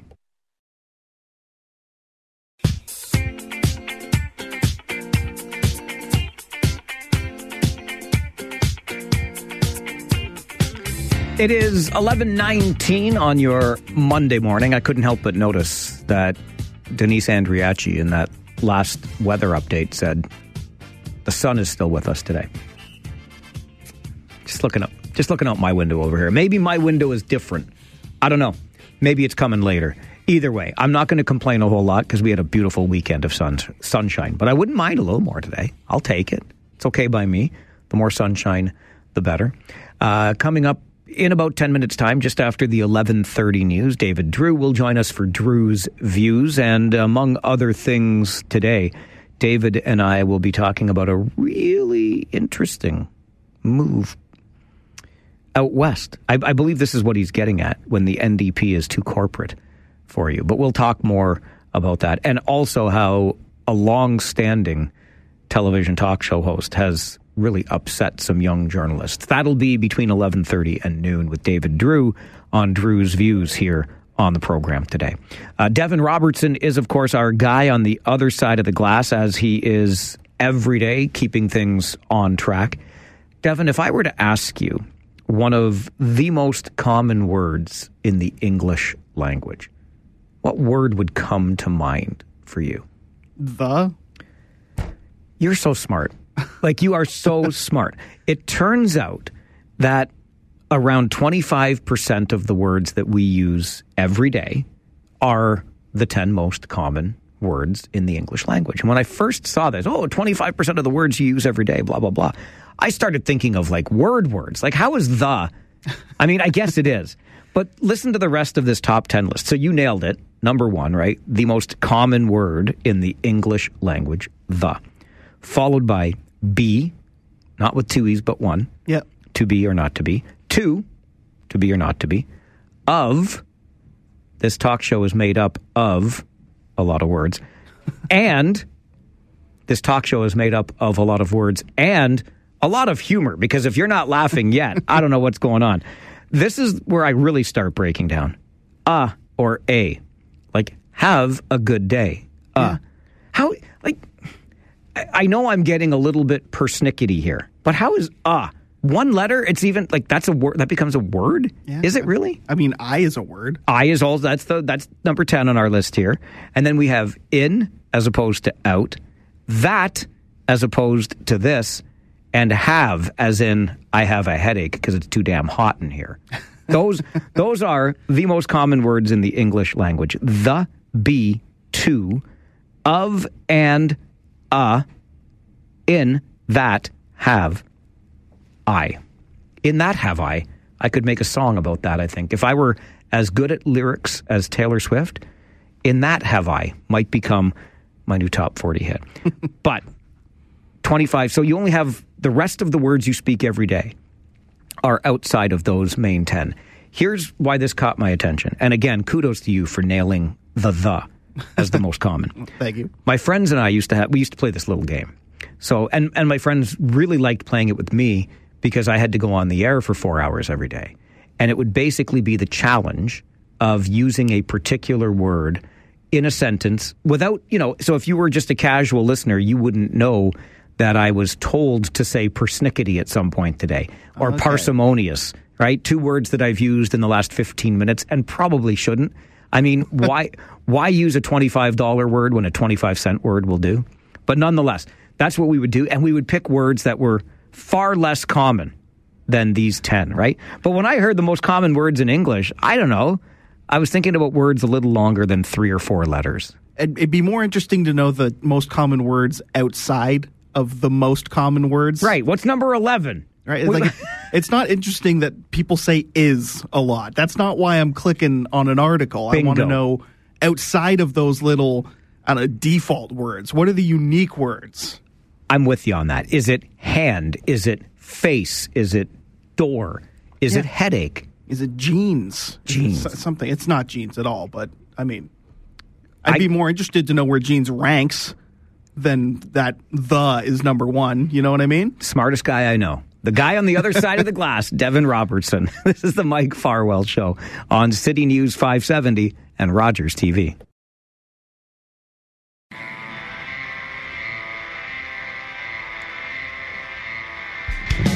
You may remember last week we talked about Manulife as an insurer working out an exclusive arrangement with Loblaws owned pharmacies to cover specialty drugs only at those pharmacies. Wow. what's that sound I hear? Oh, it's the sound of a back pedal. And Manulife now today says it will cover these specialty drugs at any pharmacy. You can fill your prescriptions if Manulife is your insurer at any pharmacy after the backlash that was sparked by the company saying it had an exclusive arrangement with those Loblaw owned pharmacies, you know, places like Shoppers, etc. Uh, I, I think this makes sense pretty much across the board when it comes to maintaining the accessibility of those necessary prescriptions. And, you know, it shows that if the public backlash is loud enough and strong enough, courses can be reversed. It's almost like what we've seen from our provincial government these last couple of years. All right, we're going to get you an update from our City News Center, and then David Drewe joins me in studio for Drewe's Views. It's coming up on the Mike Farwell Show, City News 570 and Rogers TV. Has anybody heard from Crazy Dave? Has anybody heard from Crazy Dave? Has anybody heard from Crazy Dave? I haven't seen hide nor shaggy head of that boy in four years. But you'd know him if you met him. Played harmonica like the cat lost his balls. Yep, Crazy Dave. Had a toothy smile as big as my hand. Always chewed on a toothpick or a long blade of grass, drank from the bottle, rolled the worst cigarettes, was impervious to insect bites. It's one of the best damn tree planting highballers east of Prince George. Just like that, we welcome David Drewe, owner of Negotiating Change, Government Relations, Stakeholder Engagement Strategies, to the studio for Drewe's Views. We do this every Monday morning, 1130. Good morning, sir. I have something else to talk about. Really? Scott Wicken? FIFA. Okay. FIFA hit Toronto, or is going to hit Toronto. It, it- no, $300 million is going to hit Toronto. Well, this is what I was just leading towards, though. like, you know, we, we're going to have a whole bunch of people saying this is a waste of money, and I tend to agree. But the amazing thing is, how much money is Toronto going to get from all of this? The city itself, the government, zero. Absolutely. Like all of that economic activity that comes in, sales taxes go to the provincial and federal government. The income that is generated goes to the federal government. Like the city gets next to no revenue and all of the costs from events like this. And I just, I want the listeners and the viewers to remember that. Like you go to the trouble and you have this big event that brings so much money to the city, and the city eats all of the costs for picking up the extra litter and dealing with all of that, and they get none of the revenue. If I remember the numbers correctly off the top of my head, the city's ponying up 90 million, the province 97 of the roughly 300 million dollar tab. So carry the one 113 million remains quote unquote unaccounted for. We'll see. I, I like nice things. Like I, I think that we should have events like this in our community, but the price tags get to me a little bit. Don't even get me started on the whole Olympics boondoggle. Well, it almost feels like, hey, Mike, do you want to buy me a car?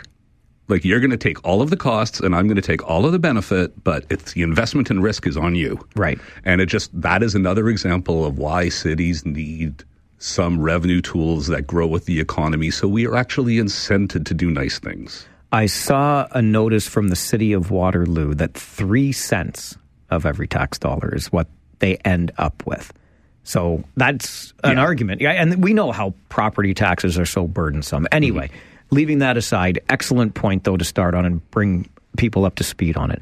Uh, let's talk about the federal New Democrats and how corporate it has become, I suppose. I thought you were referring to a labor leader out west who has announced that he's going to seek the conservative candidacy in his riding of Port Coquitlam. I associate labor leaders with the NDP.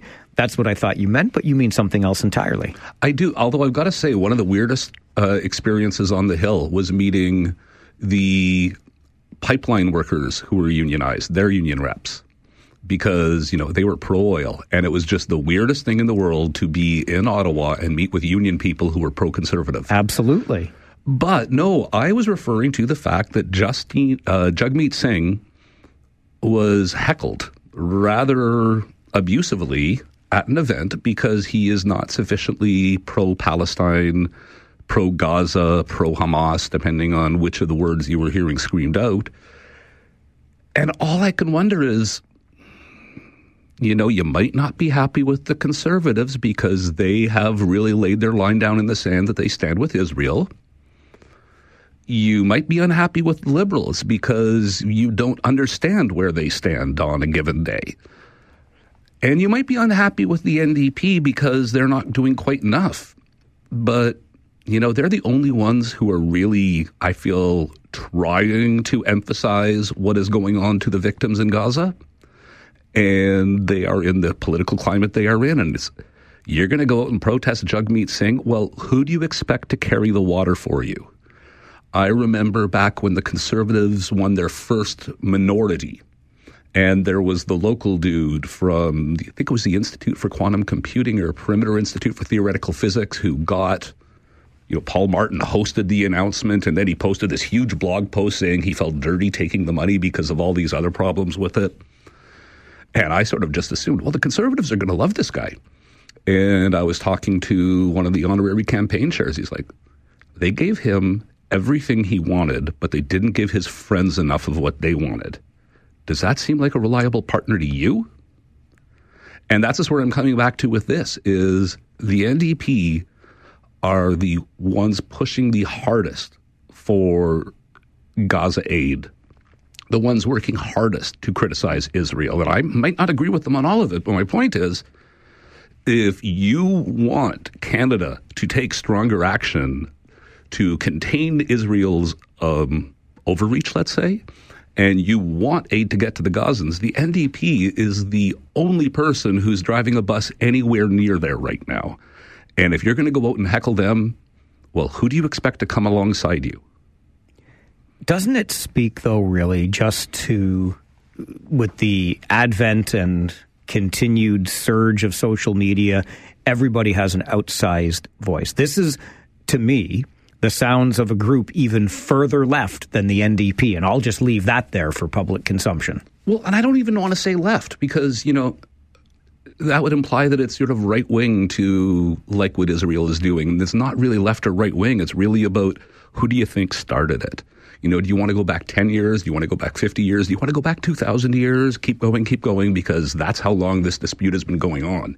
It's not really left or right wing, but the NDP are there for you. And no one else seems to be. So why are you targeting them? And it's not just about the outsized voice, it's about the inability to voice without anger anymore. Right. Yeah, that's, you know what, really good way to put it. Okay, speaking of somebody who is on your side, at least I thought he was. I had a fanboy moment with Steve Paikin that I will share, and then you can explain, David, why he seems to be upsetting young journalists. We'll get to that as we continue with Drewe's views here every Monday morning at 11:30 on the Mike Farwell show, City News 570 and Rogers TV. David Drewe joins us in studio for Drewe's Views every Monday morning at 11:30. A long time ago, about 20 years now, I was on my first tour of duty, if you will, through the city of Toronto as a reporter, and I ended up at a news conference one day and Steve Paikin was also in attendance. He had his son with him because it was a school PD day, and I guess he didn't have necessary childcare. So Steve Paikin, his son, and I at the same news conference, and then I was scrumming with Steve Paikin afterwards, which for me was a lovely moment in my career in broadcasting. How is it now, David, that he's gone on to upset young journalists, which I was at the time. I'm far less young today he was interviewed on The Hub, which is a podcast, uh, slightly right wing, very intellectual. And they've been doing a series on the future of journalism in Canada and more globally as well. And he was the guest through the entire last episode. And he had, I don't want to say criticism, because, you know, it's Steve Paikin. He never expresses anything as criticism. It's always these questions about, well, I wonder about the effect of, which is really saying, I think you're an idiot. but he talked about the journalists coming out of journalism school nowadays and how they are being taught to put their own beliefs in the story to a degree that he would have been failed out for doing when he went to journalism school. And it's kind of funny because a lot of the rest of the episode was about our journalists out of touch with their audiences. And the reaction to all the rest of the episode didn't seem to gather much of anything at all. Nobody was really concerned about the future of journalism in Canada and everything he had to say about that. But boy, oh boy, these young journalists, it's not that they were saying they're not being taught this stuff, they were saying it's good. And then there was a whole lot of reaction saying basically, that Steve Paikin doesn't know what he's talking about, and oh, but nobody reacted to the rest of it. And I just found it kind of funny because you have this entire episode about the future of media in Canada, are journalists out of touch with their audiences, and this one comment about training school for journalism has the entire young journalism world going after him. And I'm just sort of like, well, are they out of touch with their audiences? Well, they are if they're inserting themselves into stories. I can promise you that. They're not activists, they're journalists. Yes, but I would also, you know, not to disagree with what Steve Paikin is saying, but you know, the budgets for journalism nowadays are not what they used to be. And, you know, oh my God, Aaron Wherry from the CBC he's one of the ones that really, really annoys me on this because sometimes he's there under news, sometimes he's there under opinion, and when he can't quite decide whether it's news or opinion, they call it analysis.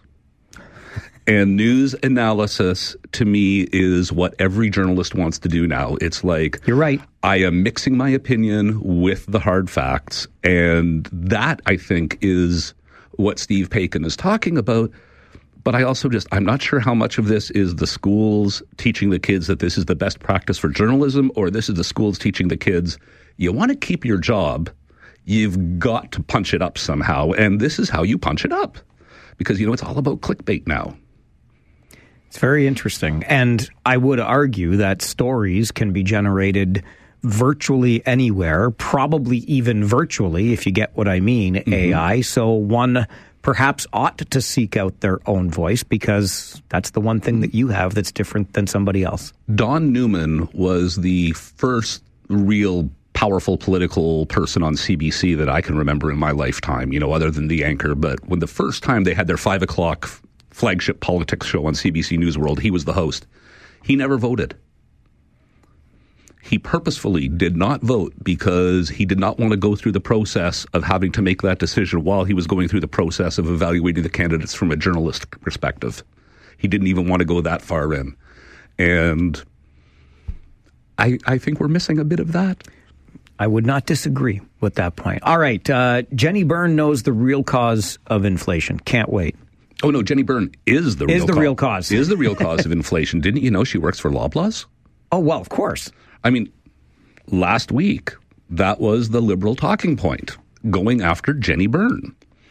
And I don't get it on a pile of levels. First of all, her company is working for Loblaws, lobbying the provincial government on the rules around booze in grocery stores. She is not working the file. Why do I care? But we had many ministers, including the prime minister himself, going out and just saying, and Jenny Byrne works for Loblaws. I don't understand. Um, if Loblaws is really, really that bad, if only there was somebody in government with the power to do something about it. But I, it's just this whole tearing. You can't go after Pierre Poilievre on his positions anymore, so you're going after Jenny Byrne? Now, just put this on the other side, though, because I, I have a lot of crap to throw at everyone on this. Um, Jenny Byrne, I am not working that file. I have nothing to do with it. Like, well, why is your name on the company then? Like, am I signing up to Jenny Byrne and Associates to deal with the nobodies? I'm assuming that the person I am dealing with is benefiting from your expertise at some level because you are the head of the company. And to sit there and say you have nothing to do with anything, I just think that makes your hourly rate drop. But, you know, I just keep coming back to I said last week that the liberals were starting to flail. And this, I think, is more evidence of that. This could be a great angle. If it was anything to do with grocery prices, if it was lobbying federally, if her name had been attached to it, but none of that is here. And so you're just sort of hoping Jenny Byrne and Loblaws is going to be enough to get this going. Some people I've heard specul- are speculating that this was a kick from the government to journalists to say, hey, look, this was right there. Why didn't you find it? Okay. I don't understand why the prime minister himself has to attach himself to this because I don't know. It's like when the liberals started going after, I can't remember her name now, the National Post columnist who's going to be a Tory candidate, Sabrina Maddeaux. Yes, yes. And it's just, when is the last time you actually had an official party tweet targeting a nomination candidate? Like, did you just elevate her accidentally because, wow, you know, you didn't go after Pierre Poilievre? Like, they haven't put a label on Pierre Poilievre as well as they've tried to do to Sabrina Maddeaux. This is just getting weird. You have to go after the leader or the policies, and the policies aren't being put in the window sufficiently for you to hit them. So you've got to go after the leader. And they can't. Now, the neat thing about Jenny Byrne, though, is do you know what her title is? No. She doesn't have one. Oh. well, no, but that that is just one of those things. You know, it's his advisor. And we're expecting she's going to be running the campaign. But, you know, if you were to look at any org chart of the leader's office for Pierre Poilievre right now, her name would not appear. So spooky. Yeah, well, that, and I think that's why they get get the uh, get the liberals to swing at ghosts. Speaking of nominees, Connie Cody, the nominee for uh, the Conservative Party in Cambridge, just Connie learned that this morning. Why do I know that name? Because she ran last time. Okay. Okay. Why? That's just very interesting then, because, you know, when we talked about this, we were thinking, oh, is this going to be some celebrity or, you know, there's no, I guess they think that's winnable. They want her there because she did a good job last time. They want her to get a head start on fundraising and, because now that she's a candidate, she can start raising money and it's a lot easier to do. Still surprising though. Happened pretty quick. All right, we'll take a final break. Come back with David's podcast recommendation. It's Drewe's Views every Monday morning, eleven thirty, here on the Mike Farwell Show, City News five seventy, and Rogers TV. David Drewe joins us every Monday morning, 11:30 for Drewe's Views. Likes to leave us with a podcast recommendation. We're going to question period today, David. CTV question period hosted by Vassy Kapelos. I don't even want you to listen to the whole podcast, but there was one amazing interview with Ukrainian Foreign Minister Dmytro Kuleba. I was practicing saying that during the break. And the reason it was so fascinating is with everything that is going on with Republican support wavering or tying it to Israel or the border wall, all of that. Of the, it's not that she was trying to elicit an answer, but all the questions were along the lines of, "So how are how worried are you about? How worried are you about?" And this dude with the Ukrainian accent was just like, "We are at war. We do not have time to be worried." And he just kept coming back to that. And no matter what the angle was, here was this dude saying, No, if that happens, it's my job to deal with it. But until then, I have other things to do because we're at war. I don't have time to worry. And at first, you're kind of like, oh, that's just a line. But he kept hitting it. And he hit it so well. It was just this really good interview.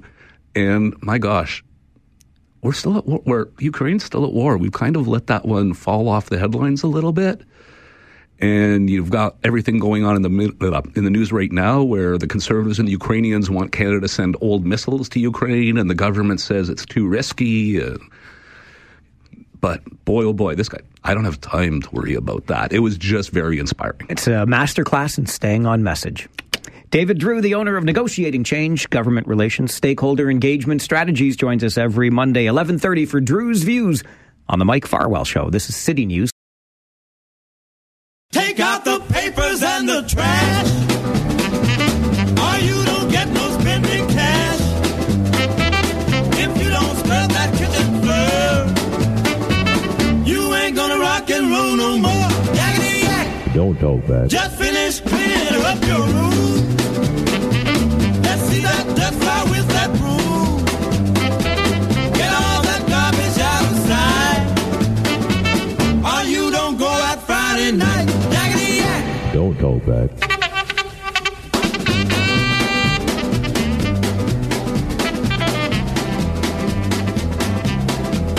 And thus we embark on our daily ritual from noon until one, the final hour reserved for you. You get to start the conversation for the next 60 minutes during our 12 o'clock talk back. Yakety yak. Do talk back. 519 570 2545. Star 570 and 1 800 570 5715. Jersey Bill, you're going to start us off. Good afternoon. Yeah, like I said before, I I was just interested in this whole Taylor Swift thing, you know, absurdity of it all. So, and I realized it was one crazy thing, and that is that, uh, well, to the truth, when I follow teams now, you know, I don't get emotionally involved, but I, I have this little rule: if the team comes from a from a state that voted for Biden, then I'll support it. For Trump, no, you know, just you know, just gives me instead of betting on the team, that's that's how I divide it up. So, I, and I knew not only was Missouri a state that had voted for, but but that the owners of that team, the the Hunt family, they were they were arch conservatives, uh, and I looked into it a little bit, and what what I found was shocking. Not only was the founder of the family, H.L. Hunt, arch conservative, who supported the John Birch Society and was so um, anti uh, uh, anti uh, uh, what is the uh, well he was against civil rights. Uh, so he actually supported the the uh, Elijah Muhammad and the black Muslims because those folks also didn't want any kind of race mixing. Uh, so the whole idea that that um, that the Kansas City Chiefs uh, you know now you know because of are are, are some, somewhat on the side of Biden. It, it's it's ridiculous. Uh, it, the, the main thing I found out about H.L. Hunt is is that um, what Trump has done with women, he did ten times worse. He had he had three different families going pretty much simultaneously. He was a bigamist. He certainly was an adulterer. He had three, uh, besides the seven children he had with his first wife. He had he had four other relationships, uh, two other relationships that that created eight more children. It's, it's just it's just maddening. So let me get this straight, though, Billy. You you determine your sports affiliation based on your political affiliation. Uh, I just do that just just to just to give myself some little skin in the game, you know. So so say uh, uh, New York is a New York team is playing a Texas team, so I'll support the New York team. Right. you know, just and it's uh, you know, and like I say, I don't I don't get myself emotionally involved, and it's really funny because as I say, this uh, and here's another thing: the Hunt family formed the successfully helped form the AFL. The AFL, of course, became such a strong league that the merger was almost a 50-50 proposition, even though they had fewer teams in the AFL. Uh, and I think that's another reason that, that Trump might have something against him, because he tried to do thing with the, uh, I don't know if you probably don't remember, he might have been too young, but he he had something going on called the USFL, uh, and uh, I think he was the owner of the franchise that, that was in the New York area, uh, and that didn't work out. Uh, so that's a, that's a I think that's another because and, and I think Trump always wanted an NFL team or or, or at least a, a football team said to be professional, and it just is just another one of his failed ventures. So that might be another reason that he's uh, even though these these folks are probably more on the Republican conservative side of things, he, he would be, uh, not like them very much because they succeeded where he failed. All right, Billy. I appreciate the call and the uh, interesting thoughts and analysis. Look, I, I think that the reason that Donald Trump is anti Kansas City Chiefs is for obvious reasons with Taylor Swift's influence, right? So Taylor Swift dates a player on the Kansas City Chiefs. Taylor Swift gets even more exposure as if she needed it. She doesn't. She's doing just fine on her own. Thank you very much. But were she to once again endorse a candidate in the U.S. presidential election, as she did four years ago, could that turn the tide against Donald Trump? I, I, think Americans are going to have a really interesting choice later this year, but that's a whole other story. So I, I would say that's the main reason that we're hearing all of this pushback uh, against the Chiefs and or Taylor Swift, which I think is patently unfair. I also find it interesting, though, that Billy, when he doesn't have any other skin in the game, makes a sporting decision, a fandom decision based on his political affiliation. And I guess I kind of get that this is where we're at in discourse today, right? You're either with me or you're against me. If we are ideologically opposed politically, we might as well just be opposed personally. I get that sense more and more. Maybe I'm overthinking it or misreading the room, but I don't feel like I am. And really, shouldn't sports be still one of those safer places? When I tune into a sporting event, I want to watch athletes perform at their best. I don't give a tinker's darn who they vote for. That's not going to change my allegiance to a particular team personally, but I, I get the sense that Billy might not be alone in that. And and frankly, I, I think it's a little sad. I, I look, it doesn't I'm not saying Billy's saying that across the board, but just if he doesn't have a rooting interest, he's going to base his rooting interest on his political interest. Can't we just leave the politics out and, and watch the sport for the sport? Can't we just listen to the music for the musician? Can't we just watch the movie for the actors? I don't know. But here we are. Welcome to the way the world operates in early 2024. This is how your 12 o'clock talk back hour operates. You give us a call and start a conversation. It's the Mike Farwell Show on City News 570.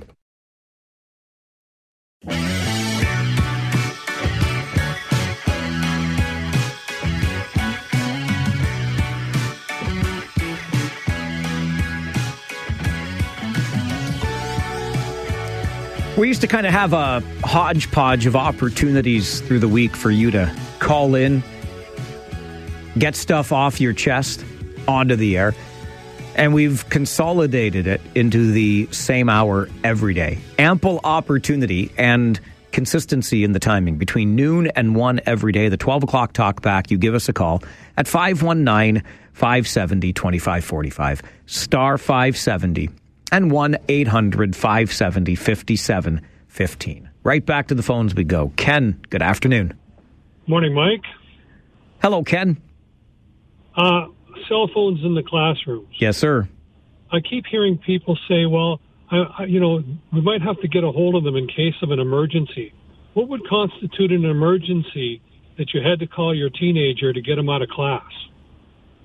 I mean, is the house on fire? The kid's got to go rescue the cat? Or is it, uh, what do you want for supper, pizza or burgers? I don't recall in high school everyone, anyone ever being pulled out of the class because of, of an emergency, and of course we never had phones. Uh, secondly, uh, I had occasion to be in a couple of primary schools in Cambridge in the last few months, and uh, you know they're not allowed to have cell phones in the like the, their cell phones have to be in their lockers when they come into school. So I never saw a cell phone in either of those schools for the few hours I was there each day. So all the high schools would have to do have to do is extend that. When the kid gets to grade nine, nothing changes. Your phone goes in your locker. Uh, if you get caught with a phone, you have to stop and hand it into the office in the morning. So there's you know there's penalties for for abusing the system. And besides that, people pay high end high end money for private schools, and a lot of those private schools don't allow phones at all. So I don't understand what the deal is with the cell phones in the classroom. They're not necessary, and they are definitely disruptive. I can tell you. Ken, I appreciate the call. I agree with you wholeheartedly. Uh, the less technology we have to distract us, because that's what it becomes in the classroom, the better. And based on information sent home by Eastwood Collegiate to start this second term, which began on this past Friday, the 2nd of February, there will be no cell phone use in classrooms or in hallways during classroom time. And it just it makes perfect sense. I think the best lesson to come from this is that you can live for 45 minutes or 53 minutes, whatever the class time is, without your phone. Like we need to start training ourselves generally, I think, in that regard. And to the point on what constitutes an emergency, I remember vividly. I was sitting in Mr. Corso's grade 10 math class at St. Jerome's High School when there was a knock on the door. And of course, Mr. Corso went to answer it, called me over, and there was my father to report that my grandfather had passed away. Would I like to leave school for the day? Would I like to stay in class? It was uh, left up to me. I stayed, but you want to talk about some level of emergency? Maybe that constituted the emergency. And I don't see why it would have to be any different today. If that message needs to be relayed to a child in school, clearly it can be done. And you don't need the cell phone to do it. I, I'm all for restricting the use. Back to the phones, Terry. Good afternoon. Hey, good afternoon, Mike. Um, you know, uh, going back to what Jersey Bill was saying, um, yeah, H.L. Hunt was not involved with the Chiefs. It was his son Lamar that started the AFL and and started the, the franchise. So it's like saying because your father was a convicted criminal makes you a convicted criminal. I mean, look at the guy in Dallas. What a, what, what a national disgrace, but yet he's got the world's most valuable sports franchise. So what does that tell you? Hey, hey Mike, I went to um, a Saturday's game in, in Brantford. The Bulldogs and the and the Battalion were playing. Oh, nice, yeah. That is a great atmosphere. It really is, isn't it? It is. It is. And, and that place was packed to, to, to the rafters. And I'm, I'm telling you, it's, it, the arena's kind of out there. I hope they do get something sorted out down there because I tell you, I think the the appetite for uh, junior A hockey is is there in Brantford now at this you know this time. So let's hope they can sort that out. Uh, I, I know that I've heard. Uh, your after game calls sometimes when you and Paul Fixture are hosting it. Like, I know Paul sometimes uses the injuries as an excuse for why the Rangers have kind of gone downhill lately. It might even be more me than him, to be honest with you. But yes, we've talked about that at some length. I mean, isn't that kind of a cop out? Like, it means your team has no depth if you're using the injury as an excuse. For sure, Terry, and that's why I, I, when I thought about it for a moment, I said it's probably more me than Paul. And I remember Paul okay. saying, you know, that's when other guys are supposed to step up. I will just add, you know, we were talking about like top six forwards and you know top four defensemen being out all at the same time, right? So I would argue, you know, without a Filip Mesar, who's a first round NHL pick, without Trent Swick, who scored 20 goals, without Cameron Reid, who's a top four defenseman, mm-hmm. without Matt Sop, who's a 30 goal scorer, like all of those guys out of the lineup, without Matt Andonovski, your top one of your top two defensemen, your top pairing, and all the minutes he logs, all five of those guys out at the same time. And I didn't even mention Mitch Martin, who's been out since November. So all of that at once. But Matt I Stop lost one game, wasn't it? He just missed one game. Right, but I'm saying so Tuesday night when you would have heard the call-in show, like all six of those players were out at the same time. That's all. So I, I still would argue it is a factor, but to your point, sure, it I- I could don't- be argued a cop out. Yeah, I don't think they're going to catch London now, so they're going to have to settle for third or fourth, depending what Saginaw and Sault Ste. Marie end up doing. But uh, I mean, uh, like London, I think they they got off to a slow start early season because they had some injuries too. But I never heard the London people say, "Oh, you know, uh, you know, we're not we're struggling, we can't win because they have all these injuries." They kind of just regrouped a little bit, and they have lost some some players. Did you did you listen to the London call-in show? Uh, no, I don't. Oh, okay. Don't Maybe maybe they talked about that. But but you you know I I know Mike Stubbs. I listen to some of his show, and, and he does mention it on, on occasion. But um, no, I don't I don't listen to the London Talking. I listen to yours, Mike. Ah, Terry, I love you, buddy. I love Stubbsy too. I, I love Stubbsy too, but I appreciate your ears over here. Okay, thanks, Mike. That's all I had to say. Thanks, Have Terry. a good day. You too. Talk to you later. I hope. Always look forward to it. And great call about Brantford, uh, just down Highway 24 from us here in the region. I'm thrilled to see them back in the league. I really am. To Terry's point, I think it's the right sized junior hockey market. They are loving it right now. I, I hope, and I will emphasize the hope that it continues because, of course, junior A hockey came and left Brantford back in the 1980s. And we also saw a similar response to the battalion when they moved back to North Bay. Then, after the initial three year honeymoon was over, the ticket sales started to dwindle a little bit. I hope they keep going in Brantford. I think it's great for the league. I think it's great for the community. This is your 12 o'clock talkback hour on the Mike Farwell Show, City News 570.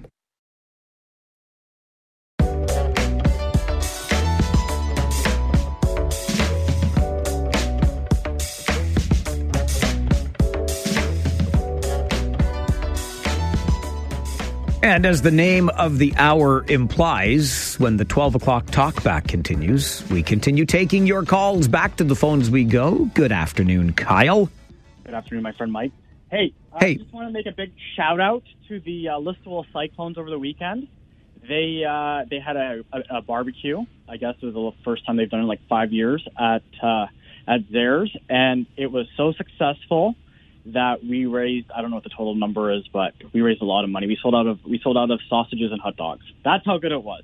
Well, when you start a barbecue and it's a sunny day, you better sell out of sausages and hot dogs. Let's go. It's good barbecue. Oh, it was it was fun. Every single teammate showed up, and they stayed from the minute it, we even stayed an extra hour than we were supposed to. It was so good. So I just want to give a shout out to the Listowel Cyclones for uh, holding that, and uh, I think they're number one in the league right now. So congratulations to them as well. So there you go, Mike. That's all I got to say. Thanks, man. Thanks, Kyle. Appreciate the call. Represent the hometown. Way to go, you Cyclones in the Junior B hockey loop here in our part of the province. I'm glad you've forgotten or just wish to forget about Saturday night in Erie, where the Rangers got beat up pretty bad by the Otters. Uh, I haven't been all that interested in talking about it either, so thanks for not making me. the 12 o'clock talkback hour continues following this update from the City News Center. Stay with us. It's the Mike Farwell Show on City News 570.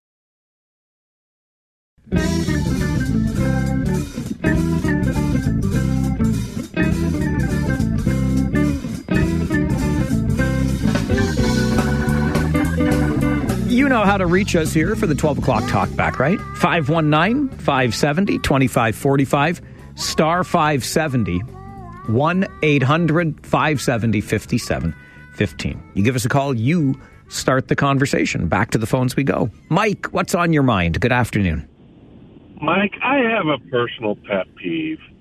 It's when grocery stores rearrange all the products in their aisles and they make you walk around for miles to find it. And meanwhile, the meanwhile the signage is gone, uh, inaccurate, and everything else. The other thing I don't like is the staff tell you you the product is not available and then you find it where they moved it to. It's maddening, Mike. I can't stand this. That's my gripe for the day. All right, Mike.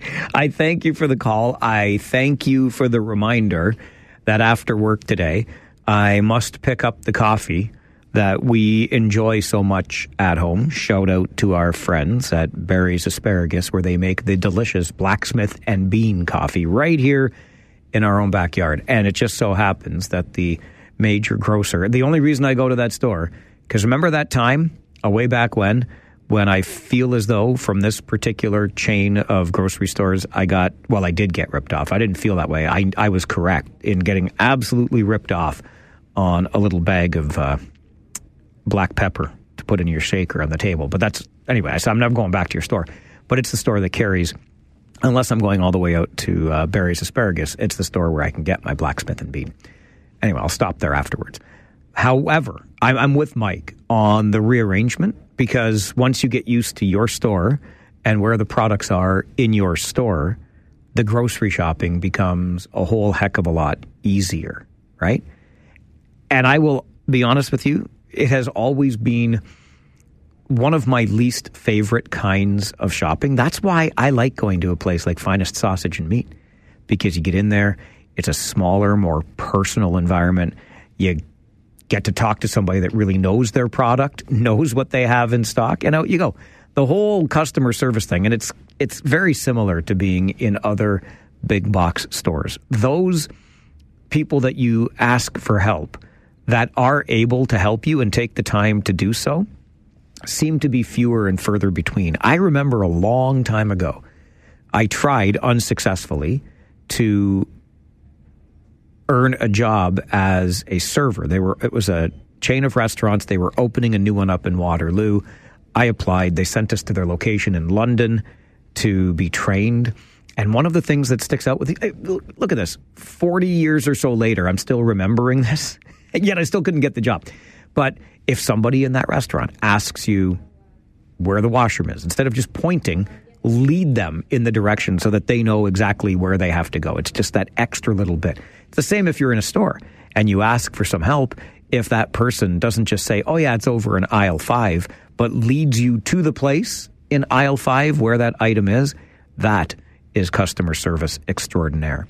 I think one of the reasons that I came to dislike the whole grocery shopping experience is because forever I had been doing it on Saturday mornings. I don't know why it was when I decided to do my grocery shopping. I guess because, you know, it's Saturday, get the chores done. That's when I recall mom and dad doing the grocery shopping more often than not.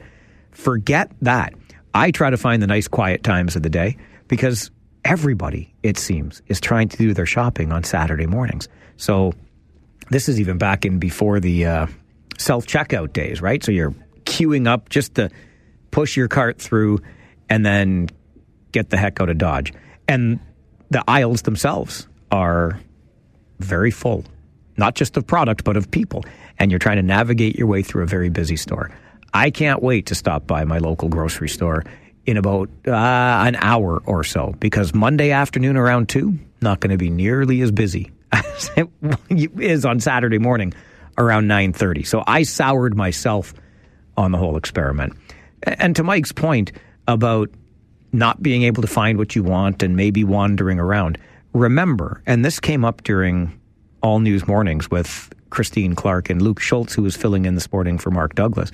But we are really just being socially engineered, not just in the grocery store, but quite frankly, everywhere.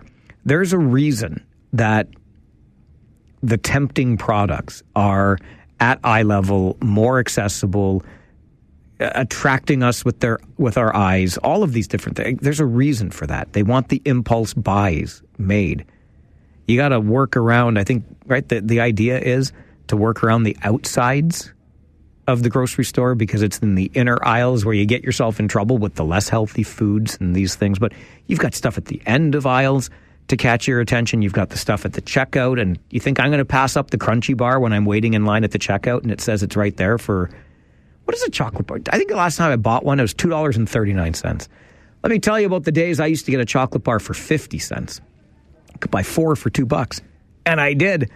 Anyway, we are just creatures of the engineering that is designed to not only get us to buy things that we don't need, but buy the things that give the store the greatest profit margin. That's how it's all worked. We're just we're just rats in the maze. That's all we are, chasing that piece of cheese.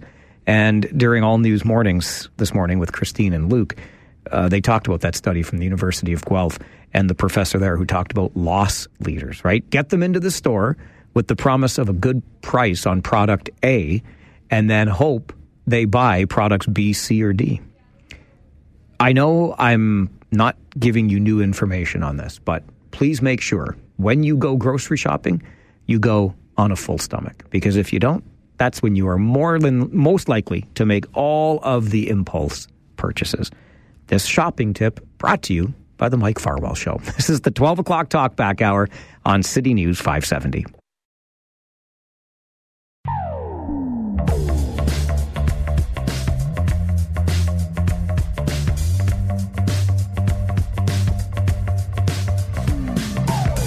Let's get right back to the phones on the 12 o'clock talk back 519 570 2545 star 570 1 800 570 5715. Greg, good afternoon. How you doing, Mike? I'm doing fine, thank you. How are you? I'm pretty good. Good. So uh, I also like a Crunchie bar at, uh, when I'm going through the checkout sometimes, and Home Depot is $1.48. Come on now. Yeah. Boy, they must know their audience, eh? I was quite surprised because I refused to pay two fifty for a chocolate bar. You know, you can go to a dollar store or somewhere cheaper, but yeah, I was surprised at dollar forty eight Home Depot. You see, the only problem at the dollar store, Greg, is you're limited in terms of the selection, right? Right. But and and I've become I don't know what it is about the Crunchie bar. I don't know how I accidentally ate one several months ago, but now it's like number one with a bullet. I was a Wonder Bar guy, now I'm a Crunchie guy. I was always Crispy Crunch and uh, Crunchie. Okay. Crispy Crunch I could never get into. For some reason, I just didn't do it. I've gone through a whole, like, I mean, we could spend the rest of this hour, Greg, talking about my chocolate bar habit and how I've gone from one favorite to another. But I guess I have to start going to Home Depot for the $1.48 chocolate bars. There you go. Have you not got the uh, heating fixed in your uh, studio yet? Oh, good grief. Do you want to go down that path? It's well, I know some experts in the HVAC field. I could refer your landlord or your boss. Like that's been going on far too long. It's. I agree with you wholeheartedly, my friend. And when uh, guests to the studio and fellow coworkers poke their head in here and say, "Oh my gosh, it's hot," you know it's not just me. So I'm I'm trying my best. But no, if you can hear the noise in the background, it's because my door is propped open again. so is it the radio station's responsibility or the landlord's?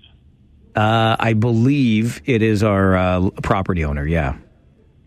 We've had people. Okay. It's just, I know control issue. I we've had people crawling through ducts out on the roof using computers to update or reprogram software.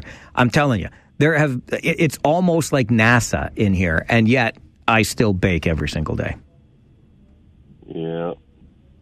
I bet you there's an easy solution to it. I would like to think so. I mean, we put people on the moon, Greg. I've heard of this. And yet, we can't seem to get this sorted out. I can send you a referral if you need a, a good company. Please feel free. The email is mike at 570news.com. I'd love to hear it. Mike at 570 News. Okay. Thanks, Greg. Okay, bye for now. Cheers. Enjoy your day. I love that.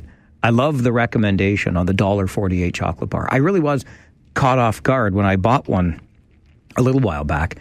I, I did the temptation point of purchase sale at the pharmacy near my house, and they were three for five dollars and fifty cents. I'm like, well, I mean, how can you resist, right? That's like what a buck seventy five each, give or take. And then I, took it home, and my beloved sees me with another chocolate bar. No surprise, like this is a regular occurrence. But then she opened the fridge layer. She's like, "What? You got three? I said, "Well, they were three for five fifty. Yeah, I got three. And so I was craving not too long after. And I thought, I'm just going to stop in and pick up another three. But the three for deal was done. And then it was like $2.39 or something. And I'm, I'm always low. The one day, one day I came to work and I uh, complained and kvetched about having gone to the fast food drive through the night before and how much it cost. And somebody emailed and said, nobody cares how much your fast food dinner costs. Like, That's what it costs these days. Deal with it or don't go to the drive through. So I didn't want to make a big deal of it, but it just randomly popped into my head because I do remember the days. Here's the story. I, oh my goodness. I've always had a sweet tooth. You know this. And when I was delivering newspapers and earning money for the first time, I would pay myself. Uh, My money went into the savings, and then what I had that I could use for myself. And I'm not even joking. I would go regularly to the corner store near my home to buy four chocolate bars after lunch. So I grew up in an era and close enough to the school where I would go home for lunch, have lunch, then I would take my $2 over to the corner store, buy four, four chocolate bars, and I would proceed to eat them throughout the afternoon. Kids don't do this. Like, it's not healthy, I don't think. Four chocolate bars a day. But that's what I would do. And that's because they were 50 cents a piece. They're not 50 cents a piece anymore. Uh, back to the phones on the 12 o'clock talk back hour. Toll free, Jay, my man. Well, I just wanted to uh, mention that people have gotten way too complacent with uh, sending emails to each other instead of using uh, landlines and answering machines.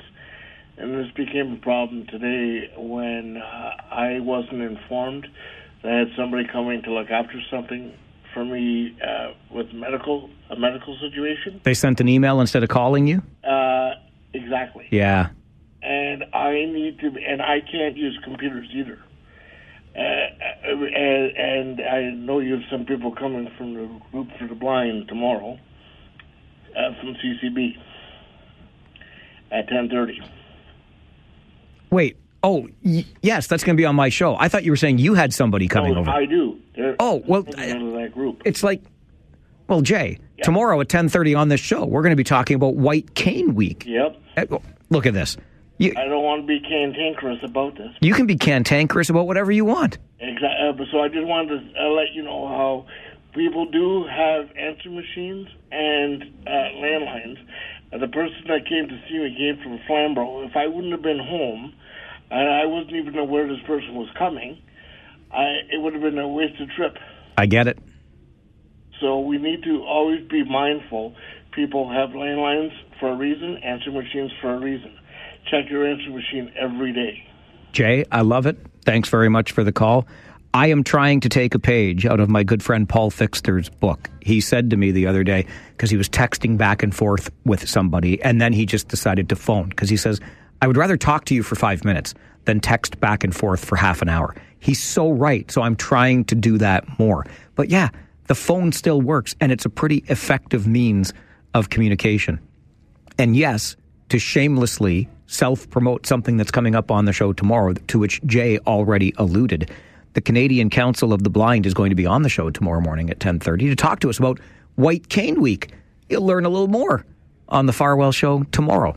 We're going to take a quick break, come back with more of the 12 o'clock talkback hour. This is City News 570.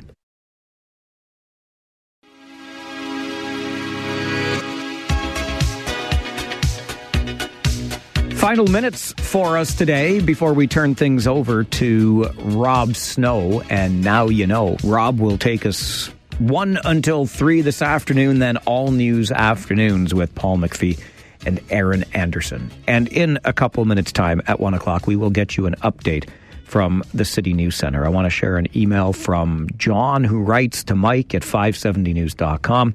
Mike, in light of Toronto having been announced as one of the cities hosting 2026 FIFA World Cup games, I'd like to wish Cristiano Ronaldo a very happy 39th birthday today and hope he continues to crush his opponents well into his 40s and hopefully plays in the next World Cup.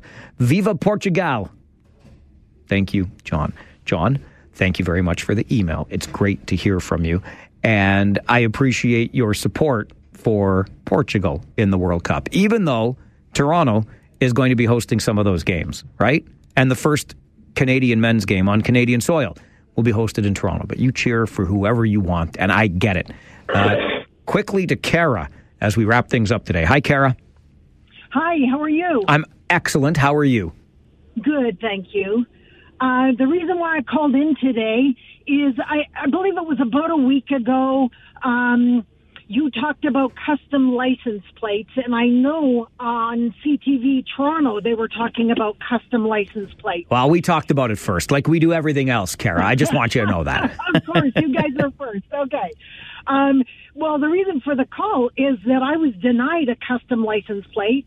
I'm a veteran, and I got okayed uh, through the Legion to get a veterans custom license plate. However, when I went to the ministry, um, I got okayed for a Me Too license plate. There's multiple Me Too license plates already out there, so I had to pick a MT000. That was the one they okayed me on at first. Then three months later, I receive a notice saying it's too political and we're denying this request. That is crazy. And I wish I had more time to hear more of the story. Kara, I got to get to news. We got to get to Rob's show. But please, call me back again and let's talk about that. 12 o'clock talk back hour every day from noon until 1 on the Mike Farwell Show. This is City News 570.